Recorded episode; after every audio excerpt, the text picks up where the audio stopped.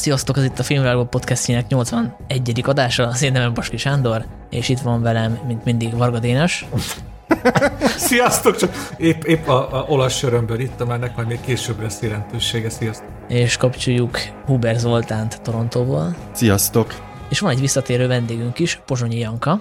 Sziasztok. És ennek az adásnak az ötletét azt hiszem Dénes te adtad, ugyanis két felvetésed volt. Az egyik az, hogy rég nem láttunk már blockbustert, és ugye nem tudtunk utazni is, mert hogy már több mint egy éve tart ez a vírusjárvány. Úgyhogy arra gondoltuk, hogy ebben az adásban foglalkozunk egy blockbusterrel, ami picit talán visszahozta a mozi élményt, bár mondjuk ezt lehet, hogy már megcáfoljuk az adás során. Illetve olyan filmekkel, amik az utazásról szólnak, road movie-kal, mindannyian hoztunk egy-egy road movie-t, megnéztük egymás filmjeit, és ezekről fogunk majd beszélni. Zoli, te már néztél üzbék művészfilmet? Nem, de majd készülünk valami. El lehet ezt árulni, Sanyi? Aki az előző adásunkat hallotta, az azt már tudja, hogy volt egy tipjátékunk az évtizedes toplistázós adás kapcsán, amit az Oli elvesztett, ezért az a büntetés, hogy meg kell nézni egy üzbék művészfilmet, és arra gondoltunk, hogy a Filmvilág Podcast újonnan alakult fórumán ti szavazhatjátok meg, hogy melyik legyen az a film, tehát majd három vagy négy üzbék filmnek a leírását megadjuk, és az alapján eldöntetétek, hogy a szegény Zolinak melyiket kelljen végülnie. Pro tip, a leghosszabbat válasszátok. Fontos kiegészítés, nem elvesztettem, hanem megnyertem, mert a filmélménnyel leszek gazdagabb, ti meg szegényebbek, de mindegy. Igen. Hát Dénes is gazdagabb, gazdagabb lett volna egy Deadpool élménnyel, ahogy hallom, de hát így ez nem fog összejönni még hát ideig. Ho- hosszú még az élet szerintem, még, még, még, Lesz még, még egy pár ilyen tippes játék. Jön még Dénesre Deadpool, szerintem. visszatérve a Sanyi kérdésére, én előjáróban annyit szeretnék az adásról elmondani, hogy soha nem tapasztalt sűrűségben fognak egymás után jönni a, a nagyszerű filmek. Én amikor ide, ide fele villamosoroztam, azon gondolkoztam, hogy volt egy ilyen adás, amikor tényleg szinte csak remek művekkel foglalkozunk. Hát például az évtized összegző. Ja, és ez pont az előző adás volt.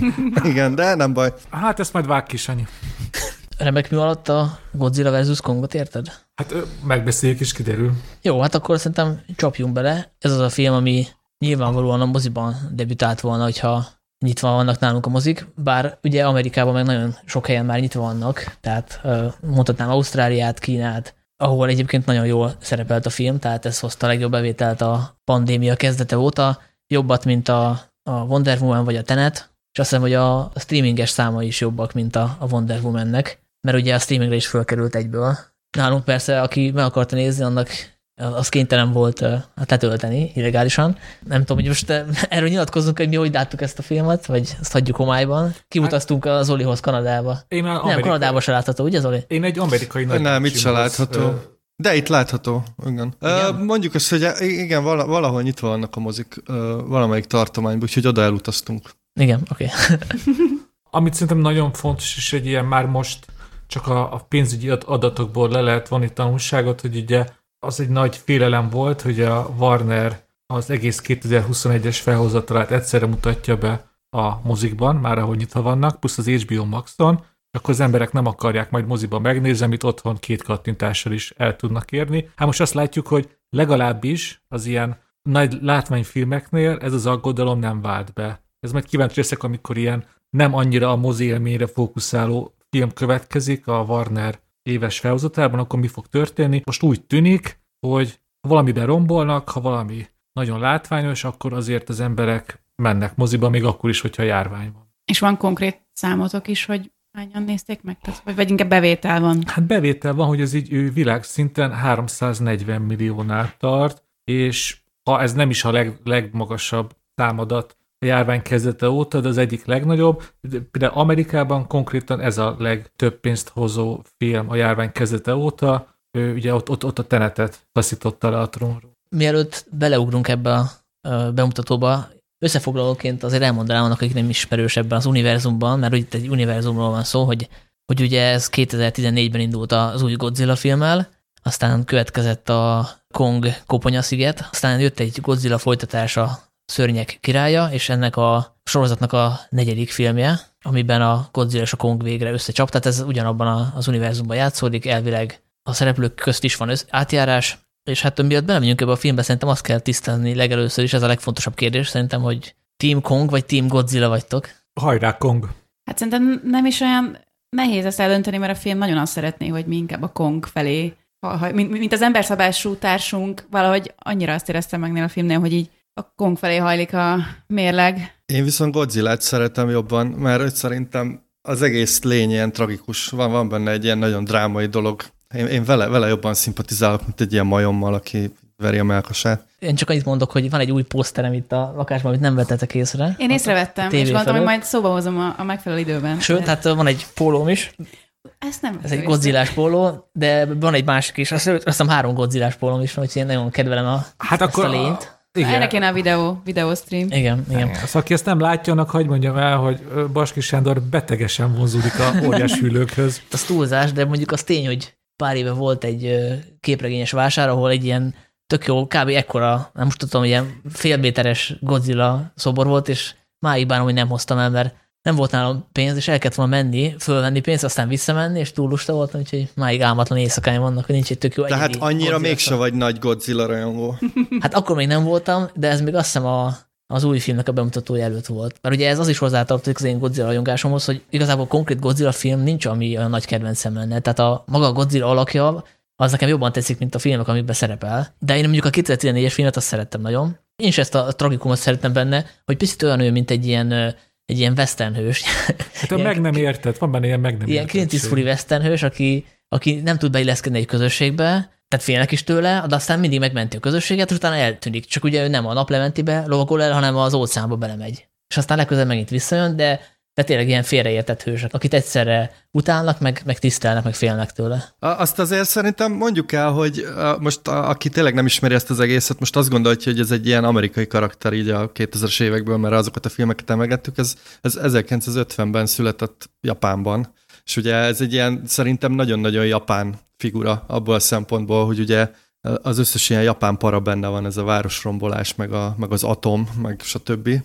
És ugye rengeteg filmje filmje van Godzilla-nak. Én például a, azt hiszem, hogy a, amikor beszéltünk a régi mozis élményeinkről, én, én nekem nagyon beégett gyerekkoromból a Godzilla versus Mechagodzilla. Ugye azok még ilyen nem ilyen menő hollywoodi cuccok, hanem tényleg ilyen nagyon viccesen vannak animálva, szóval emberek vannak beöltözve Godzilla jelmezbe, és így ráugranak a makett városokra, és szerintem ezek gyönyörű filmek, és egyébként most kezdik őket felújítgatni, meg megjelentgetni, úgyhogy aki vásárol külföldről DVD-ket, az például most megveheti az óriás teknősös trilógiát, úgyhogy ez azért egy ilyen nagyon izgi dolog, és tényleg ez a Monsterverse, ugye az a neve ennek az univerzumnak? Igen.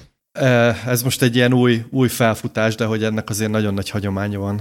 Hát ha jól tudom, ez most itt a reklám helye, hogy a Kritériumnak van egy nagyon szép Godzilla diszkiadványa, jó sok Godzilla film, ami tényleg nem vagyok rajongó, de amikor láttam róla képeket, ez tényleg az a Blu-ray kiadvány, amit itt szeretnék így a kezembe fogni, és így tapogatni. És amúgy ezt magyarra fordítjuk? Mondhatjuk azt, hogy szörnyverzum? Hát nem tudom, hogy szokás így mondani, de... Most most megtetszett ez a kifejezés. Hát vezessük be! De japánul az a kifejezés, hogy kaiju filmek, én ezt olvastam. Hogy igen, az, igen. az japánul azt jelenti, hogy szörny, úgyhogy Hmm. Ezt tippelem. Hát jó, csak ez a Monsterverse ez egy konkrét filmsorozatra utal, és ugye ez azért alkothat ilyen trilógiát, mert hogy megvették nyilván a jókat a, a japánoktól, akik nem nagyon akarták egyébként visszaadni, mert ugye 98-ban az Emmerich megcsinálta maga a Godzilla filmét, ami eléggé durván meggyalázta ezt a műfajt, mert ugye a Godzilla abban nem, nem is Godzilla volt, hanem egy ilyen óriási dinoszaurusz. Hát a és Jurassic fél, Park ugye nagy siker volt előtte, pár igen. éve, és... Igen. Abban a Godzilla szerintem sem, semmi szeretető nem volt. Nem, nem, nem. Az, az egy tényleg egy buta állat volt, a,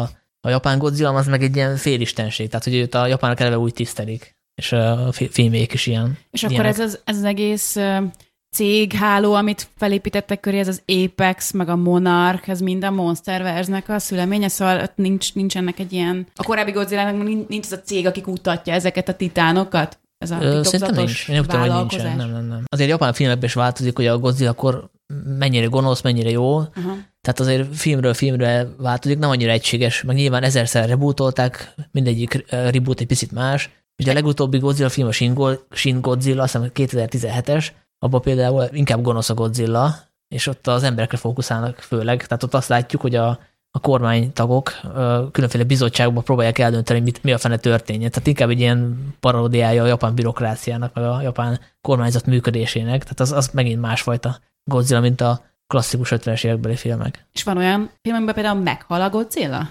Olyan van, igen, igen. igen. Azt, azt hiszem a legelsőbb is meghalt, jól emlékszem. A Zsárenosba? Igen, az 50-esben meghalt, nem?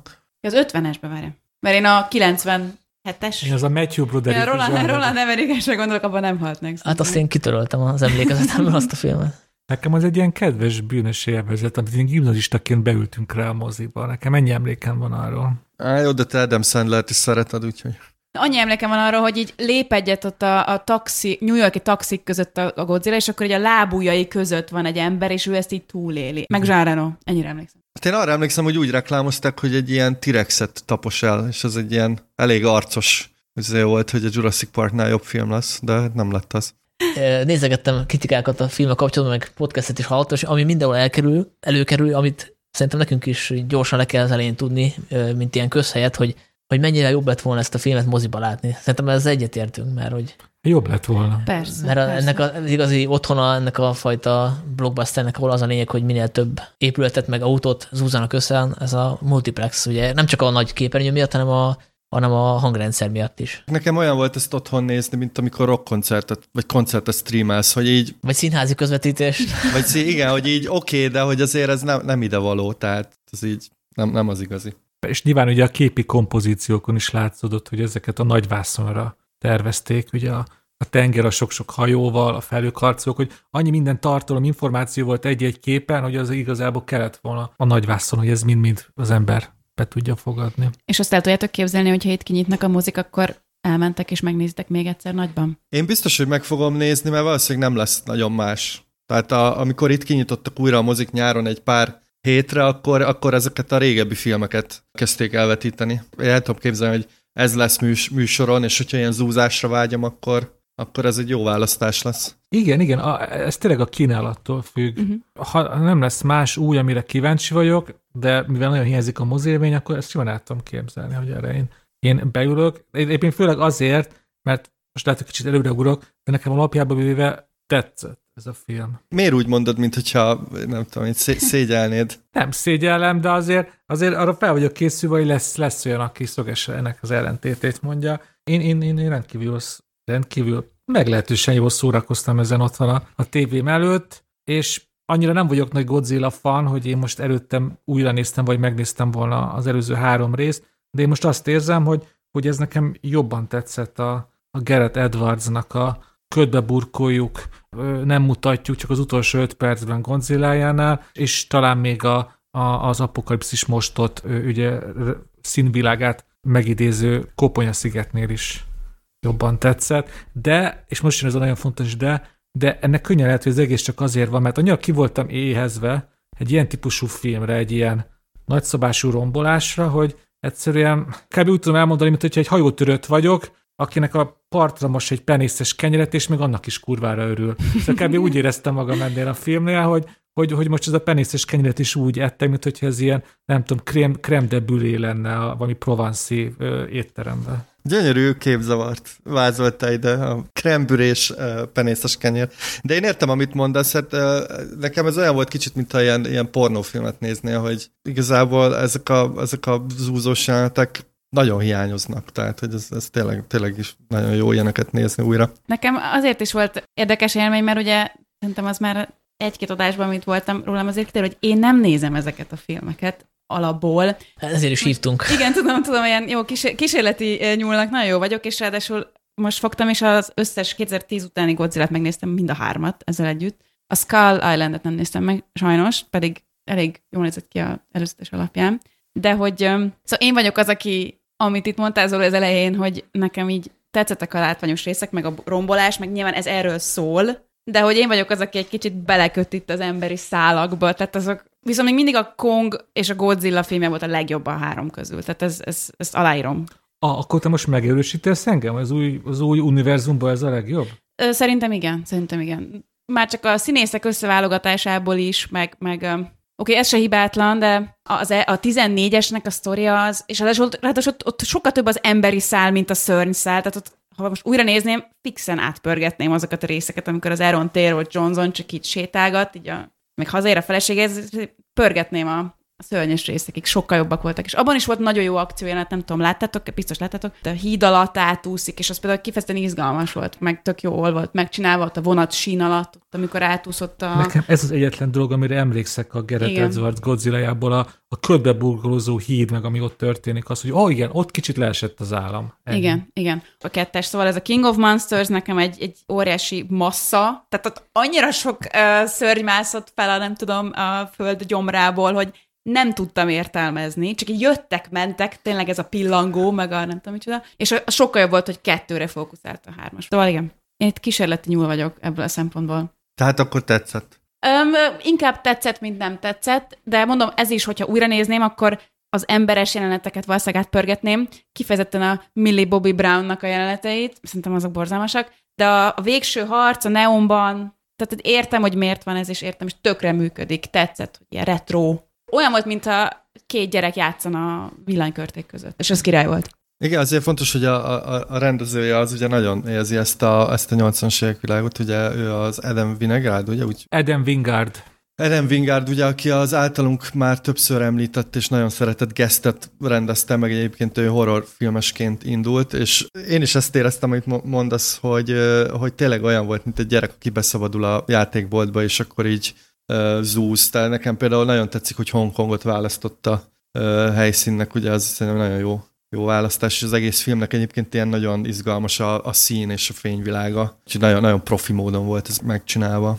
Hát és az, hogy egy gyerek és játékbolt, ezt még a film a legelején még, nem a legelején, még az első negyed órában ki is jelenti, mert ugye van egy, egy gyerek szereplő, akiről kiderül, hogy ő az egyetlen, aki meg tudja magát értetni a, a majommal, az óriás szörnyel, és ezért nyilván ezt nem nehéz átfordítani arra, hogy ahhoz, hogy te ezzel a filmmel kapcsolatba tudj lépni, hogy élvezhess, neked is kb. egy ilyen 8 éves gyerek szintjén kell mozognod, és azt kell élvezed, amit egy 8 éves gyerek szeret élvezni. És nekem ment, én ment, én, én, én tudtam kommunikálni a szörnyekkel, hogyha így mondjam. Az a színésznő amúgy, színész lány, kislány, amúgy tényleg süketné, ma megnéztem. Hoppá, Tehát ez neki az egész családja az, és ő is az. ő, én King Kongról nem tudom, hogy valójában érte a nyelv, jelnyelvet, ezt, ezt majd ennek nem olvastam utána.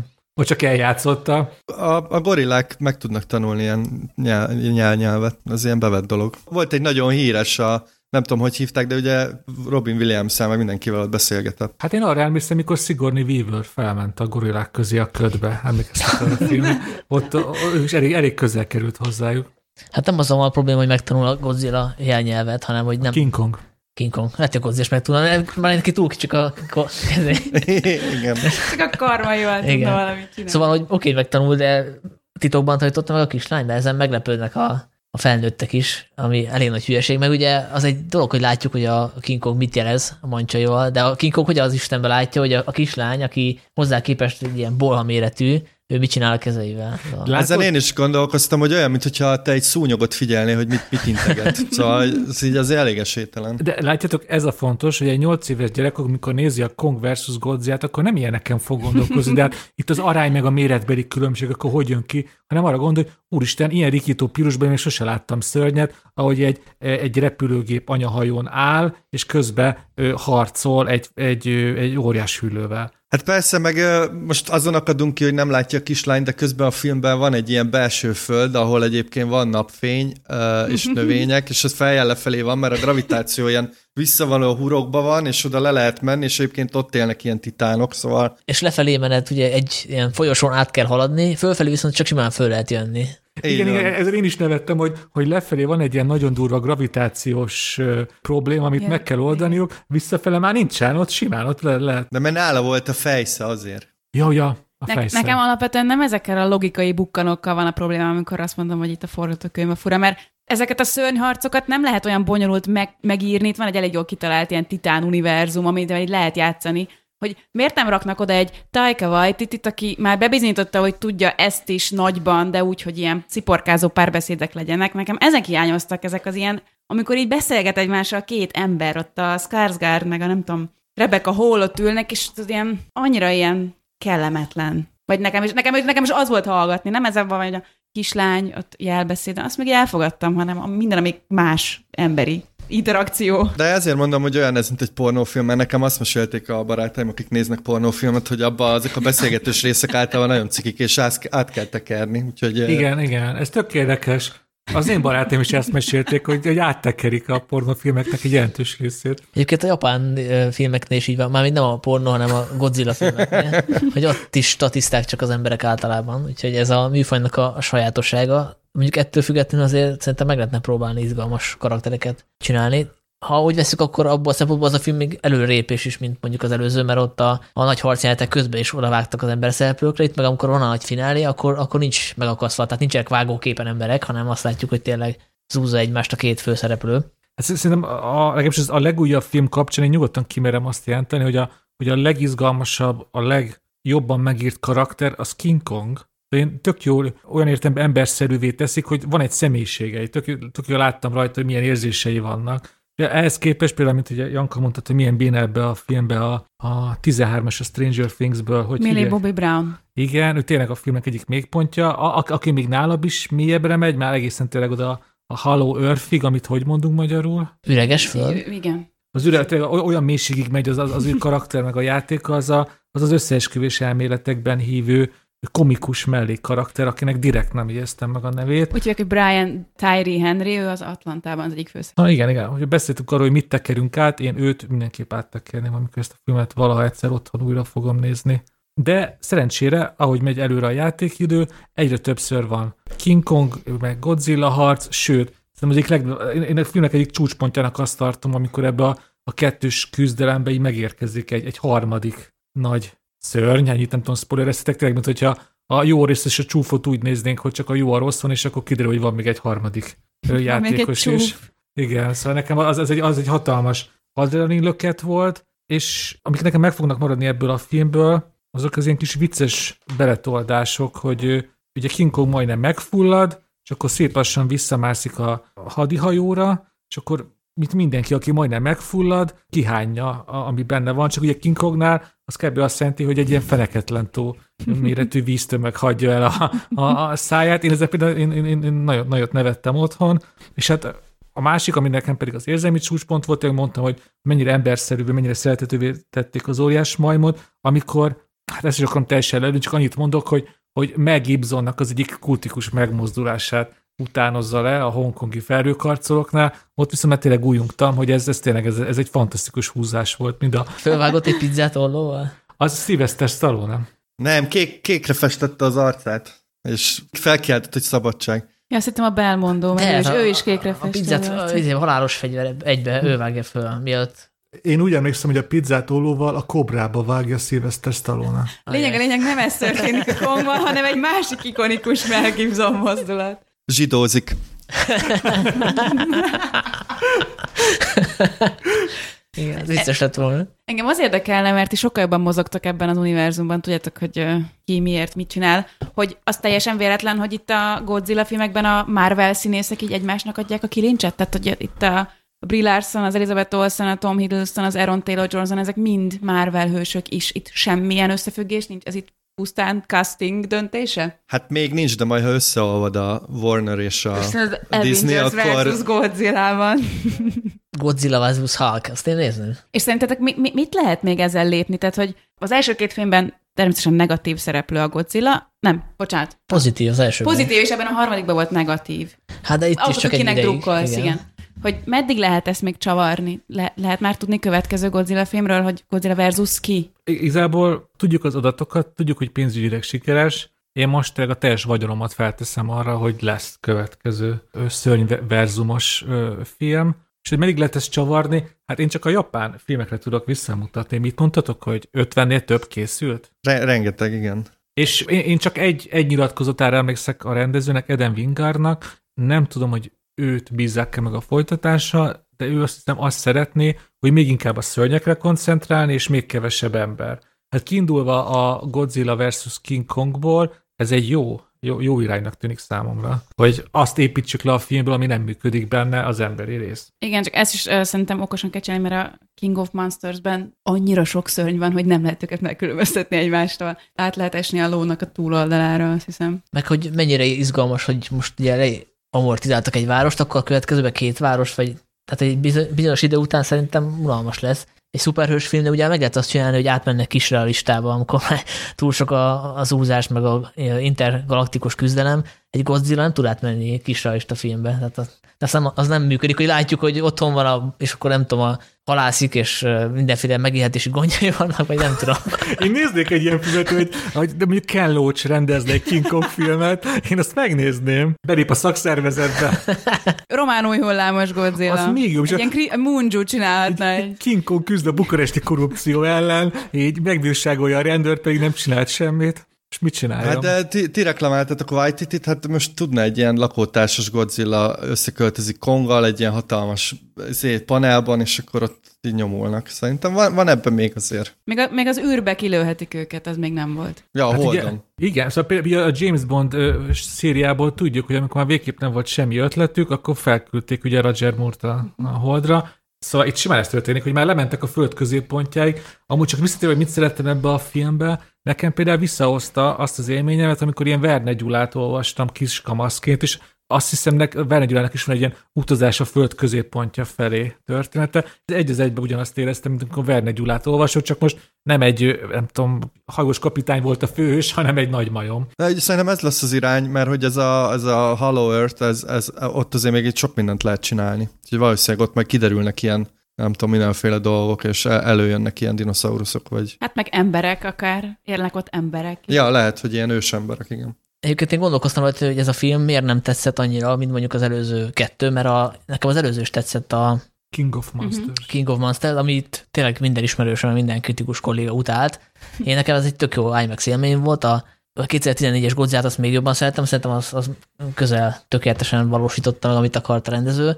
És a, a Konka Koponya sziget is nálam mondjuk, ha top listába rakom a Monster, Monsterverse filmeket, akkor az a második helyen van nálam a Godzilla után. Szóval hogy gondolkoztam, hogy miért nem tetszett ez a film annyira, mint az előző, és egyrészt nyilván a mozi hiány, mozi élmény hiánya miatt, másrészt meg az előző filmek szerintem koherensebbek voltak abban a szempontból, hogy azokat be lehetett lőni, tehát olyan, mintha az előző Godzilla filmek e között eltelt volna nem tudom 20 év, és nem pár év, annyira technológiailag annyira előrébb vannak az emberek, tudod, hogy lemennek a föld mélyére. Tehát nekem ez fura volt, hogy, hogy hirtelen átmenjünk ennyire fantasyben, miközben az előző filmet azt lehetett írni ilyen, ilyen skifiként. Tehát, hogy abban is rengeteg ilyen fura szörny volt, de ezt valahogy hihetőbbnek éreztem, mint ezt a mostanit, ahol már tényleg semmilyen természeti törvény, meg gravitáció, meg semmi nem működik. Nekem túl nagy ugrás volt a, a, a két film közt. Hát én nem nagyon emlékszem az előző filmekre, szóval engem azért nem zavart valószínűleg. Én, én csak arra emlékszem, hogy a Koponya sziget ilyen uh, apokalipszis mostos volt helikopterekkel, meg arany, aranyban égő képekkel, de, de ennyi, szóval most ugrott be, hogy mondtad, hogy Brie Larson játszott benne, de egyébként tényleg ilyen teljesen kiradírozta az agyam, az, az, az a szörnyzés, meg, meg arra emlékszem, hogy így tényleg ilyen, mint egy ilyen kísérleti film, így folyamatosan jönnek ilyen mindenféle szörnyek, így más tudod, hogy mi van. Úgyhogy nekem ez azért volt felüdülés, mert itt azért ilyen elég szögegyenes a, a dolog. Meg amit én egyébként ebben a filmben nagyon szerettem, hogy nagyon, nagyon, nagyon jó humora van. Szóval például az a jelenet, amikor a, az a gazdag csávó így elkezdi magyarázni a programját, és így beüti a Mechagodzilla, és aztán így megjegyzik, hogy de én még szerettem volna hallani a monológ végét. Én ezeket nagyon bírom. Mert ez egy infantilis film. Szerintem az infantilizmus jól áll, jó, jól áll egy Godzilla filmnek. Nem, úgy néztem interjúkat, és be voltak vágva forgatási jelenetek, és amit mondtál, Dénes, hogy az Edem... Edem Wingard. Wingard, hogy úgy ugrál, mint egy gyerek. Tehát, hogy magyarázza a Skarsgårdnak, hogy hova fuss, és így röhög rajta a Skarsgård, mert hogy így meg van bolondulva, annyira élvezi. Tehát, hogy látszik rajta, hogy így ilyen akkora nerd a, a rendező, hogy nem is tudálom, hogy így sikerült a film. Igen, ez érződik a filmben, hogy egy ilyen nagybetűs nerd csinálta. Jó, azt szerintem most már így nagyjából mi megbeszéltük a Godzilla versus Kongot, de szerintem van még egy ember, aki szívesen hozzászólna. A forrásainktól úgy tudjuk, hogy Bucsi Réka animációs rendező, nagy rajongója a Godzilla univerzumnak. Róla éppen azt érdemes így előjáróban tudni, aki esetleg nem ismerné, hogy az egyik legtehetségesebb kortás animációs rendező, ő készítette a Symphony numero 42-t, ami ugye Oscar shortlistig jutott, aztán Berlinben díjazták a Solarvarkot, és ezekhez a filmekhez képest az elég nagy meglepetés, hogy amúgy szabad idejében Godzillákat néz, ezért most felhívjuk és megkérdezzük tőle, hogy Réka, hogy van ez nálad? Szia Réka, itt Varga Dénes, jókor hívnak? Igen. Ugye láttuk, hogy te a Letterboxdon nagyon lelkesen osztályoztad a, a Godzilla filmeket, ezért gondoltuk, hogy felhívunk, és, és mondd el, hogy, hogy, hogy téged miért érdekel, miért lelkesít ennyire a Godzilla univerzum? Hát igazából ezek az új Godzillák, ezekből hát egyértelműen az első, az nekem egy kifejezetten jó élmény volt, aztán így csökkent a színvonal, de én úgy vagyok mindig ezekkel valahogy az ilyen szörny filmek, azok nekem kb. mindegy, hogy így milyen a színvonal, meg fogom nézni. Engem a Marvel, meg az ilyen mindenféle szuperhős filmek, azok gyakorlatilag teljesen hidegen hagynak, de valahogy szerintem az ilyen nagy szörnyek, tehát hogy valahogy a, a méretük miatt, meg így az a japán karaktervilág, ami, ami tök jó volt, hogy megjelent a Godzilla kívül még több ilyen karakter is. Ez nekem egy meglepetés volt így az első filmnél. Én, én, én nekem valahogy az az izgalom, amikor még nem tudják, hogy, hogy itt van egy ilyen szörny, az valahogy nekem az a része a legjobb, az az izgalmas részlet, és ez tök jó volt az elsőben, hogy ez egy ilyen viszonylag sokáig kitartó feszültség volt. De akkor ehhez képest mit szóltál a, a legújabbhoz, a Godzilla vs. Konghoz, mert ott már rögtön zúzással indít, Godzilla rögtön törzúz. Igen, igen, ott már annyira be van épülve a, a minden, a hétköznapokban az a tény, hogy így egy olyan világban élünk, ahol, ahol egy ilyen uh, dóm alatt él a King Kong, meg Godzilla is egy ilyen alap hogy, hogy ez úgy nincs. Nekem az mindig szórakoztató ezeken a Godzilla filmek, az volt eddig, hogy viszonylag sok irányba megy el, tehát hogyha megnézed a trélert, akkor így sokkal egyszerűbb dologra számít, az meg sokkal kevesebb storyline-ra, és annál egy sokkal izgibb dolog lesz, lett belőle szerintem, tehát ez az egész föld közepe, világ, meg itt tudom, ezekre így egyáltalán nem számítottam, azt hittem, hogy elég straightforward ilyen verekedés lesz leginkább. Meg ez jó volt ez a, ez a hongkongi neon fényben. Hát jól nézett ki ott az, az a vége harc. Itt vannak benne elég problematikus dolgok szerintem. De mi, mi, mire gondolsz? Például a, hát úgy problematikus az erős, de hogy azért például a, az a karakter, aki, hát ez a podcastos karakter, aki ezt az összeesküvés elméletet gyártó ember, akinek kiderül ugyebár, hogy igaza van, de hogy az egész film az így ilyen idézőles hős karaktert csinál egy ilyen összeesküvés elméletes csávóból, ami nekem így ebben a politikai klímában egy ilyen furcsa dolog volt, hogy így egy ilyen arcot így kiemelünk, hogy és igaza van ennek, aki ilyen összeesküvés elméleteket gyárt, amik teljesen irreálisan hangzanak.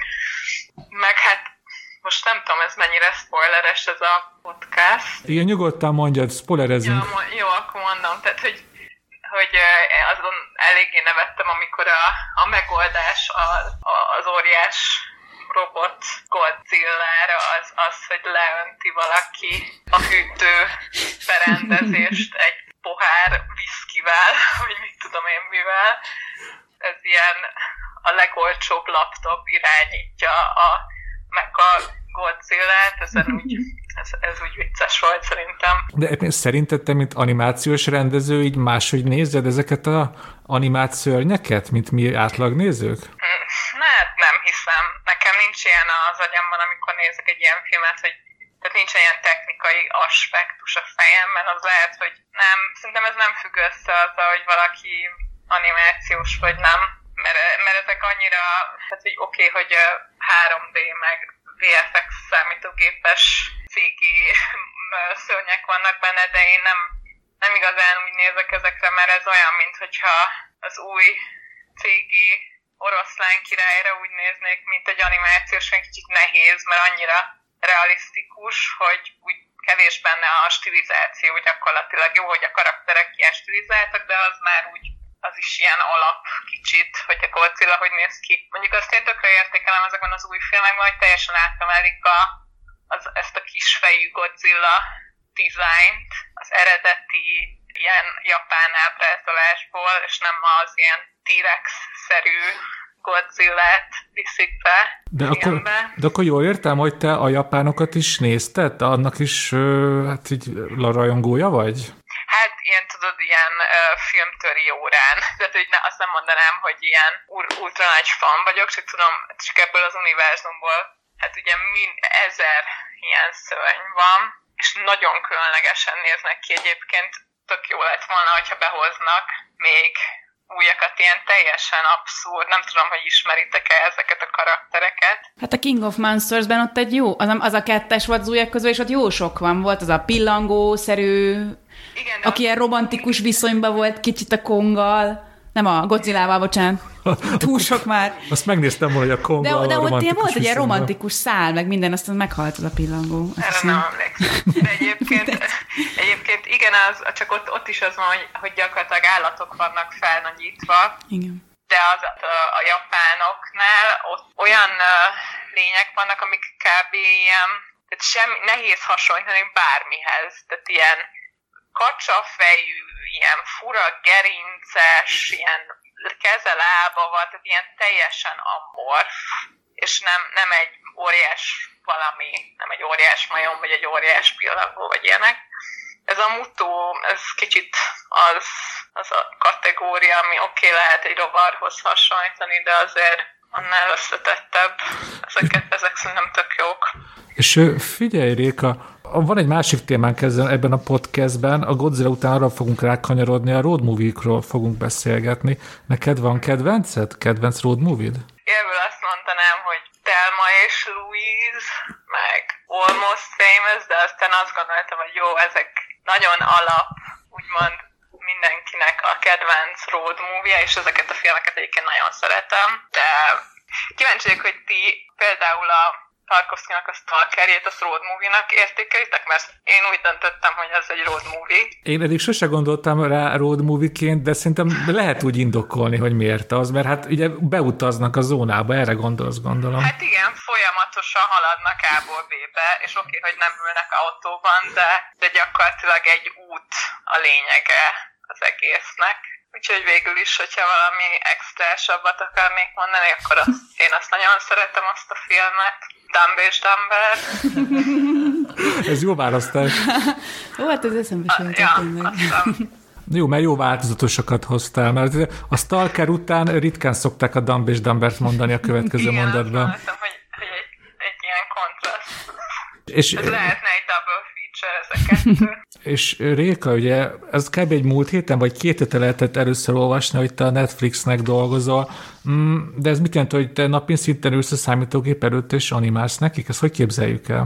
Hát igen, most fixen voltam ott, tehát ilyen 8 órás munkanapokat dolgoztam nekik, most már nem pénteken, előző pénteken lett vége, másfél hónapig dolgoztam nekik, és ez a The Witch Boy Netflix Animationsnek az új saját gyártású nagy játékfilmjének. Voltam a Visual Development, hát ugye a vizuális tervezés szakán, és ott azon belül varázslatokat terveztem, és ez, ez meg olyan dolog, hogy ez egy tök abstrakt feladat, most ezt, most ezt most próbálom értelmezni, hogy amikor a, nem tudom, egy boszorkányt, egy vörös felhőt varázsol maga köré, akkor ezt te tervezed meg? Most próbáltam egy ilyen nagyon egyszerű példát mondani.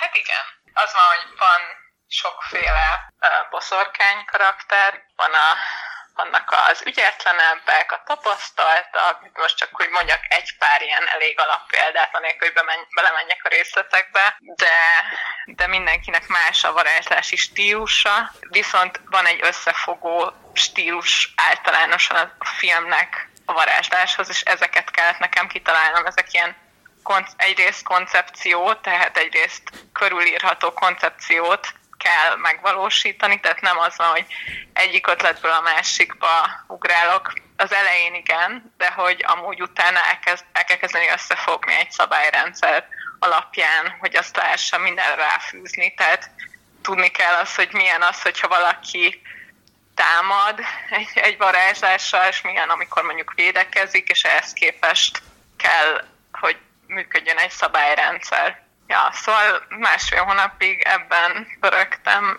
folyamatosan, úgyhogy érdekes volt. És neked arról van információt, hogy ezt mikor fogjuk látni? Hát igen, ez úgy tervezik, hogy 2023 végére lesz befejezve. Hát most, most, el, most elszomorítottál.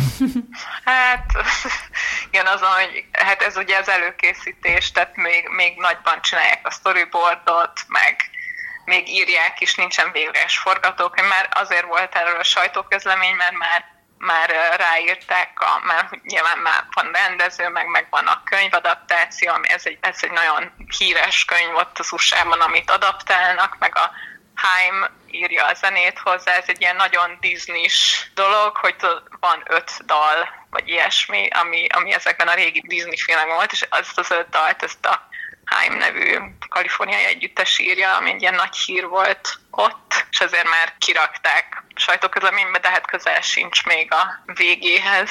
És az lehet, hogy te a, gyártásban is részt veszel majd, vagy ez így e- ennyire szólt a te munkád, és többet már nem fogsz ebben dolgozni? Hát én őszintén szóval nem, nem annyira szeretnék részt venni a gyártás részében, mert nekem van új munkám azóta, tehát most hétfőn kezdek egy másik projekttel, úgyhogy nem volt nagyon erről szó. A cikkben valamiért Herceg Zsófi azt írta, és hogy, hogy ha minden jól megy, akkor egy tovább együtt fogunk dolgozni, de ez nem volt így soha. De- Tehát, de hogy ez, ez egy ilyen dolog volt, és akkor nyilván most még csomó ideig gyártanak, hogyha úgy alakul, hogy kellek valami konkrét dologhoz, akkor mondták, hogy még lehet, hogy írnak, de hogy most egyelőre nekik meg kell írni a forgatókönyvet, meg kell csinálni a végre a storyboardot, szóval, hogy ezért még nagyon, nagyon nincsenek így lefektetve a pontos jelenetek, meg ilyenek. És a következő munka is Netflix, vagy ez teljesen más?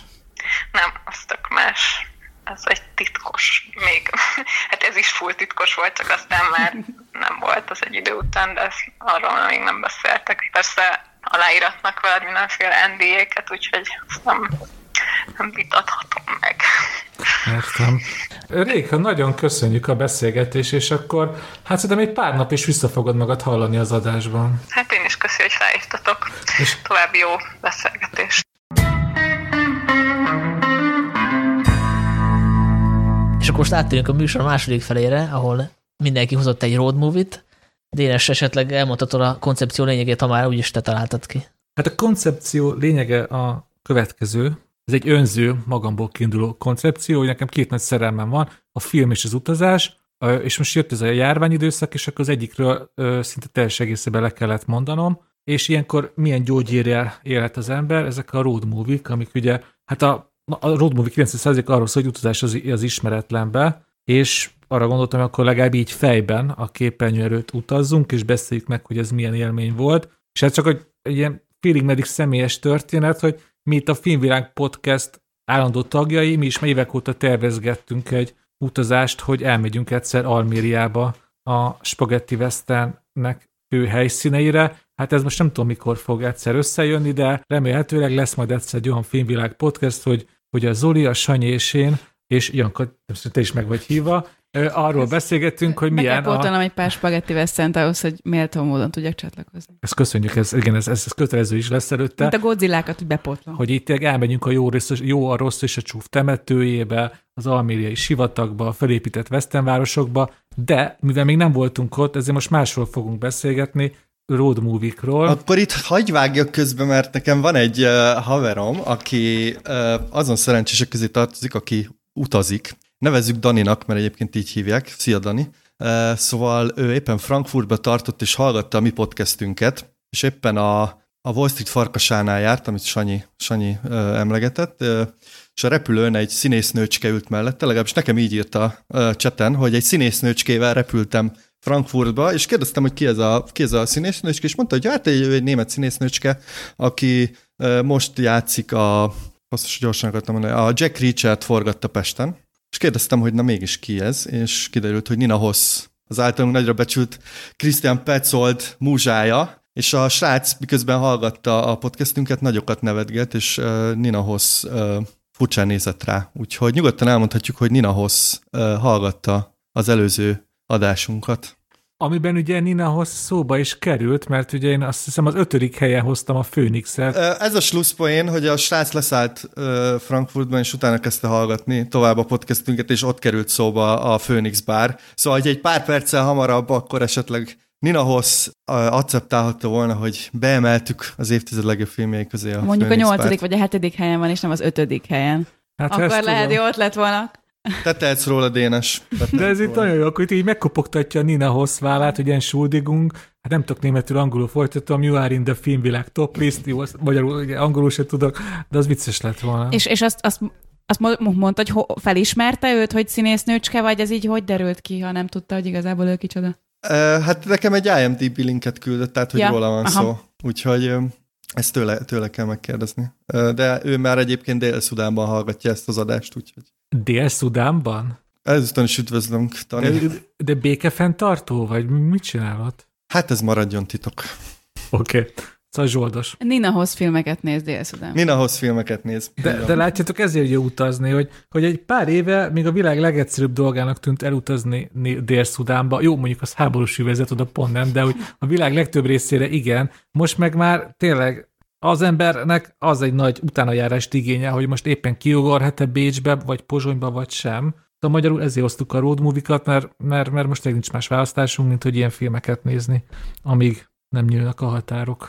És hát még egy, tényleg egy, csak egy személyes dolog, nekünk például a Zoli már, már, már hónapok óta, hát sajnáltát fejezik ki, hogy nem jöhet haza Kanadából Magyarországra, gondolom, akkor te is utaznál, és jól értem, neked az első utazásod hazavezet, nem? Természetesen, hát a 2020 április 8-ai jegyem, mert toltam el nem tudom már hányszor, most már visszakértem az árát, és hát még mindig nem látom, hogy én mikor fogok veletek ott ülni abban a stúdióban, de reméljük, hogy ö, a Cinefestre hazajutok. Legkésőbb. Hát meg, Reméljük, a, hogy lesz színefest. Hát meg ugye a Gyurcsány filmre, az is. Igen, ez a kettő. Az még forog sajnos, de Hát ez az tavaly, év múlva. ugye tavaly, jövőre fog jönni. ja, hát igen, akkor nagyon remélem, hogy nem csak a Gyurcsány filmre fog hazaérni a Zoli, mert az tényleg jövőre jön. Az első utam remélhetőleg Miskolcra vezet. Ott fog leszállni a gép. Járat, így van. És akkor miatt belemenjünk, hogy ki milyen filmet hozott, a félrehúznám a függönyt a Filmvilág Podcast boszorkái konyhája előtt, és elmondanám, hogy hogy készül egy műsor. Általában chatben, meg más formában alkudozunk, hogy akkor milyen címek jöjjenek, és Dénes nagyon szerette volna, hogy én hozzam a Fatih Akintól a Júliusban című filmet, Hát ezt most jól előtted. amit én is szeretek, meg ő is szeret, aztán végül egyikünk se hozta, de Dénes kilobbizta, hogy mégiscsak kerüljön szóba. És, ennek, és ennek hatására mindenki megnézte. Igen. Már csak a javaslat hatására is. Én nekem én van egy elméletem, hogy miért jó, hogy így ilyen plusz egyként, ilyen, úgymond ilyen Jolly Jokerként itt van a- az júliusban Fatih Akintól. Sőt, két okom is van rá. Nem tudom, most így szabotáltam az adást, és elmondhatom, és akkor kezdhetünk a júliusban, vagy csak később beszéljünk róla. Beszéljünk róla most persze, röviden. Miért röviden? Hát mert ez, Szerintem, ö, e- szerintem előzzük meg a többi filmet ezzel. Ugye a poén része, hogy miért jó, hogy a júliusban kezdünk bele a road movie hogy van benne egy snit, amikor egy egyik ex-jugoszláv származó színésznő kinyitja a terautója egyik ajtaját, és Maurice Bleibtraut behívja, hogy elviszi pár kilométerre Budapestig, akkor egy ilyen szép kis műanyag Godzilla szobor leng a visszapillantó tükörjén, és akkor már is látjuk, hogy miért érdemes a júliusban arról beszélni a Godzilla után. A másik pedig, hogy a júliusban egy tökéletes példa arra, hogy mi, mik a, a legfontosabb elemei ennek a zsánernek, és hogy mi, mitől működik ez a zsáner, mert én szerintem azért tudom nagyon szeretni ezt a tényleg nagyon bájos és nagyon egyszerű filmet, mert, mert ez tényleg le van csupaszítva így a legalábbis az ilyen könnyed, romantikus Romudvik válfajának az ilyen alapvető paneljeire, hogy van a, a Bumfordi esetlen egyik főszereplő, és van a, a szabados, kalandra vágyó másik főszereplő, akik ha otthon maradnának a biztonságban, akkor tényleg így sose lehetnének egymásé, de maga az utazás egy olyan változást visz végre az életükbe, hogy az utazás végére ugye végre egy pár tudnak alkotni, és ugye itt pont a júliusban szerintem tökéletesen végig van vezetve ilyen népmesei tisztasággal és egyszerűséggel arról, amit az emberek, vagy mi nagyon szeretünk a road hogy az út, az utazás meghozza a változást az emberek életében, jobban megismerik önmagukat, átlépnek határokat, és a végén a, a, a titkos vágyaik teljesülnek, vagy pontosabban az, ami, amire szükségük van, és én a júliusban azt szerettem, hogy ez tényleg egy ilyen gyermeki naivitással adja át, tényleg, mint hogyha egy, egy népmesét olvasnék, van is benne egy ilyen nagyon szép monológ, amit először ugye a sokkal talpra esettebb női főszereplő, Krisztina Pau játsza, mondja el, hogy hogy minden hegyen átmennék, minden veszélyt leküzdenék csak azért, hogy, hogy elérjek hozzád. Ez, ez tényleg a tíz filmből kilencben teljesen gicses vallomásnak hangozna. Ezt vagy Fati Akis nem úgy megcsinálta júliusban, hogy ez a teljes naivitás ez működik, és én nagyon, nagyon sokszor láttam ezt a filmet, és én ezt szerettem benne, hogy, hogy vagy megcsinálta úgy ezt modernkori népmesének, hogy ne érezzem bugyutának, csak, csak kedvesnek és, és magával ragadónak. Szóval nekem ez az időtlensége tetszik a júliusbanra, júliusban, ban, ban, ban, ban, és még sok minden más, de most nem akarok ezek, ez ennél tovább beszélni, csak arról, hogy kit érdekel, hogy hogy működik egy road movie, szerintem annak ez a film tökéletes. Mert lát, látja a kliséket, a paneleket egymás után rakva. Meg ugye azért is érdemes megnézni, mert ez egy olyan road movie, ami Magyarországon keresztül vezet el. ez az. Tehát azért külön poén lett volna, hogyha valamelyikünk most ezt hozza és hosszabban foglalkoznánk vele. Azzal, azzal a címszóval felkiáltással, hogy nézzünk egy filmet az utazásról, az elvágyódásról, hogy végre ne itthon legyünk, és ehhez képest akkor hozunk egy olyan filmet, amivel a, azt hiszem Magyarországon játszódik a harmada körülbelül, Igen. és átmennek Budapesten. Ugye csak a, a sztoriról annyit, ha esetleg valaki még nem látta, hogy van egy német tanár, aki egy török lányba, ilyen turistányba beleszeret, aki visszautazik Isztambulba, és a srác meg utána megy, abban a reményben, hogy esetleg kialakul köztük valami, és nem a legrövidebb úton megy, hanem hanem Ausztrián, Budapesten és Románián keresztül, meg Bulgárián keresztül. Pontosan tudom, hogy hány kilométert, mert megnéztem, és most lelőm a poént, én az összes road megnéztem, hogy milyen kilométert mennek. Mesélj. És Berlin-Isztambul távolság 2175 km. Hát Janka, ezt nagyon köszönjük, csak az a baj, hogy ők Hamburgból indulnak. Ja, Hamburg. Akkor mondjuk uh, 200 km-rel kevesebb. Ham, oh, bocsánat, akkor uh, mínusz 200 km. Ö, plusz, mert Hamburg az messze van Isztambultól, mint Berlin. Akkor 2475 km-re jönnek. A lényeg, hogy nagyon sok. Én most iszok elnézést kérek. Igen.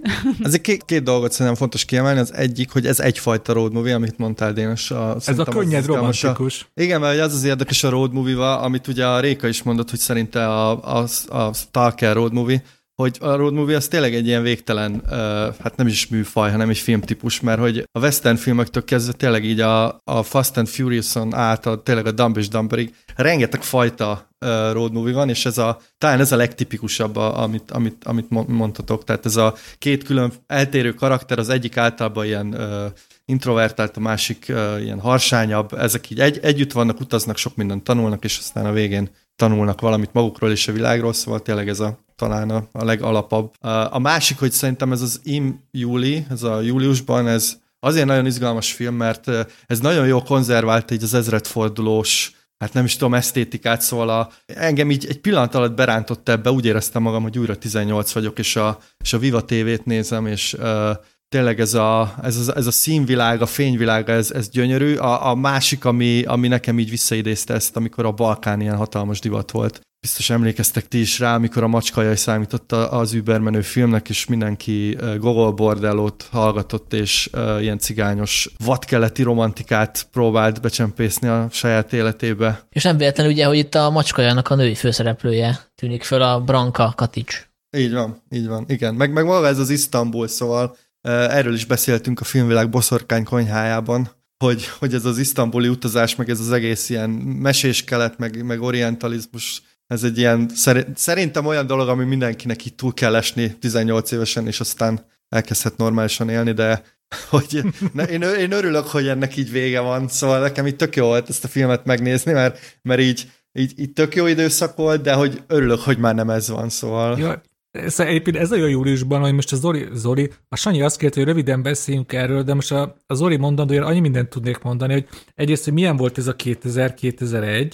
Nekem a filmről rögtön eszembe jutott az, amikor a, a budapesti alternatív kultúrához tartozó fiataloknak azt érezték a menőség csúcsának, hogy a Bahiában vesznek ilyen, ilyen second-hand batikolt, ilyen ánépies, áll, indonéz meg indiai dolgokat, és akkor ettől lesznek ők egyéniségek. Én nyilvánvalóan nem tartoztam közéjük, de emlékszem erre, hogy amikor tényleg, tényleg és, akkor, és akkor ugye a világzenét ilyen cuccokba hallgatjuk a, a szigeten, és mag, maga az egész világzenei trend is benne van a filmben, emlékeztek Hamburgban egy ilyen, nem is tudom, annyiféle zenei műfajnak. Hát ilyen Manu Az, az. Igen. Így rögtön, szóval ez tényleg, tényleg egy tökéletes időutazás abba az időszakba, de ez a rész az idegesítő, ez, ez a bahiás része, a, amit én ugye akkoriban nem nagyon tudtam hová tenni, most már csak így elviselem ebbe a filmbe, mert a lényeg, ez a, ez a szerelmi utazás, ez nagyon tetszik, de a, ami inkább megfogott, hogy, hogy így próbáltam elhelyezni ennek a filmnek ezt a naivitását, és itt tök érdekes, hogy ez a 2000-es évek elején készült, amikor ugye már nagyban ment az Európai Unió bővítésének ugye a tárgyalása, és ez tényleg arról szól, hogy, hogy Fatih Akin, aki ugye egy török származású német, ezzel a filmmel is kb. így egyesítette Európát, mert ő éppen nem nézi le a keletet, ilyen exotikumnak tartja, de ez az utazás így összeköti ugye Hamburgot Isztambulra, és azt mondja, hogy mi európaiak vagyunk, és tök jó, hogy így a különbözőségeink ellenére milyen jól együtt tudunk lenni, és, és ez, ez még nagyon fontos, hogy ez 9-11 előtt forgatták le ezt a filmet, és már ment a tárgyalás, hogy hogy, hogy Magyarország, meg a többi ország legyen része az EU-nak, szóval egy olyan naivitást olvasok ki ebből a filmből, hogy mit jelent európainak lenni, meg hogy milyen jó dolog ez a multi, multikulturalizmus, ami azóta már így teljesen megváltozott. Tehát a, ma, a mai Európa kép az ennél sokkal pessimistább, sokkal cinikusabb, mint ebből a filmből árad. Szóval ez az érdekes, hogy amikor ezt annó, én, én ezt először a Duna TV láttam valamikor éjszaka, teljesen véletlenül, magyarul, és, és amiért én mindig, tök érdekes, hogy hogy azóta mindig magyarul nézem újra, pont ezért, mert először magyarul láttam, például semmi értelme nincsen a film tudatában, ugye magyarul beszélnek benne, és ezért nem lehet megkülönböztetni, hogy mikor van szinkron, mikor van eredeti magyar, de mégis így nézem, de ez megmarad. És amit ebbe akartam mondani, hogy már akkor, nem tudom, 2003-2004-ben ez egy tök naív filmnek tűnt a Duna TV-n éjszaka nem tudom, 11-kor, de most 2021-ben ez már tényleg egy ilyen álomszerű, kudarcba fulladt víziónak tűnik arról, hogy például, hogy össze lehet kötni Isztambult Hamburggal. Ugye sokáig az, az volt, hogy majd egyszer Törökország is az EU tagja lesz, ugye ez egy teljes ábránd. Törökország épp a teljesen ellenkező irányba megy, mint amik az európai értékek, és hogyha megnézzük éppen Fatih Akin életművét, a júliusban után sokkal sötétebb víziókat gyártott erről az egész migráns létről, meg hogy milyen németnek, meg töröknek lenni. Hát a legutol, egyik legutolsó filmje az a Sötétben, ami meg konkrétan egy ilyen bosszú film. Diane Kruger. Diane Kruger, igen. Az kb. teljesen mást mond szerintem a, a multikulturalizmusról, mint a júliusban, és ugyanaz a rendező csinálja. Szóval tök, tök érdekes ilyen történelmi távlatból nézni. Igen, de szerintem, ha megnézed, hogy hol van a, az életművében a Fati, akinek ez a második filmje a júliusban, a második egész estés filmje, és nekem egy kicsit volt is egy ilyen, mint ami nálunk, vagy hát a, mondjuk a Simó osztálynál volt az Így jöttem film, a Fati, akinek kicsit ez az ilyen hazatérős. Tehát ő Németországban született, de török származású, és egy kicsit ilyen, akkor most térünk vissza gyökerekhez, akár bele szeretni Törökországba újra egy török lányon keresztül. Én, én tökre éreztem ezt is, hogy így idealizálja ezt a török lányt, aki jön vele szembe az utcán, és egyszerűen lenyűgözi, és kicsit szerintem benne van az is, hogy a Fati, akin hogy gondol vissza a szülőhazájára, ahol sosem élt. Egy kicsit itt idealizálva van az egész, és, és ez az, ami szerintem nagyon izgalmas benne. Plusz kameózik a Fati Akin benne, ugye ő a román határőr. És ez milyen bátor kamel, mert hogyha van ellenszerves típus a román határőr, én nem ismerek. Szóval tényleg a... Tehát itt sakkozik, itt tök, tök jó fej a román határőr, így izé, sakkoznak, így a sorompót, aztán az is milyen szép szimbólum, hogy mikor a határátlépéshez, egy szerelmi vallomás, ugye, Igen. ez is nagyon tetszett. Meg egy busz, amivel megkened a határőr. És, és nyilvánvalóan nagyon szeretem a román határőröket, főleg most, hogy már Schengen miatt nem kell velük ugye, egyezkedni. Tényleg azt mondta, hogy nem nézi le a Fatih, akin a ezt a, a térséget. Mondjuk ehhez képest, ahogy elhagyják Németországot, az már Balkán. Tehát, hogy Abszolút. ugye Magyarországon Igen. a piac az úgy néz ki, mint az isztambuli bazár, ugye a román határon az tényleg olyan, mint hogyha nem tudom, hát, Pakisztán és India hát határon. Szóval... Magyarországon csak, csak dro- drogozás van, de, és, és őrült bulé, valami alaksori de, pince, de pince én, én, ezt, én, ezt, nem a lenézés, én ezt, én ezt a mese számlájára írom. Ez egy nem, ez, a, ez ahogyan a nyugati elképzeli a vasfüggönyön túli világot. Ezt, ezt, ezt annó én rendszeresen megkaptam, hogy magyarként, hogy izé, ti még lovagoltok, meg ilyen, tehát ez, a, ez, ez tényleg, ez szerintem egy ilyen, egy ilyen tök érdekes, hogy egyébként pont egy, egy török származású valaki visz egy ilyen nagyon durván posztkolonista nézőpontot. Na, tehát... de várjatok, de szerintetek Fatih Akin 2000-ben tényleg úgy gondolta, hogy így néz ki a magyar-román határ? Nem, szerintem ő ezt itt direkt minden egyes ilyen, ilyen exotikus klisét a Kelet-Európáról így, így, így nagyon túlzásba vitt. Az tök szép, csak hogyha mondjuk így ábrázolsz egy feketét, hogy mese oltárán azt mondod, hogy dobolnak a dzsungelbe, azért az rasszizmus, érted?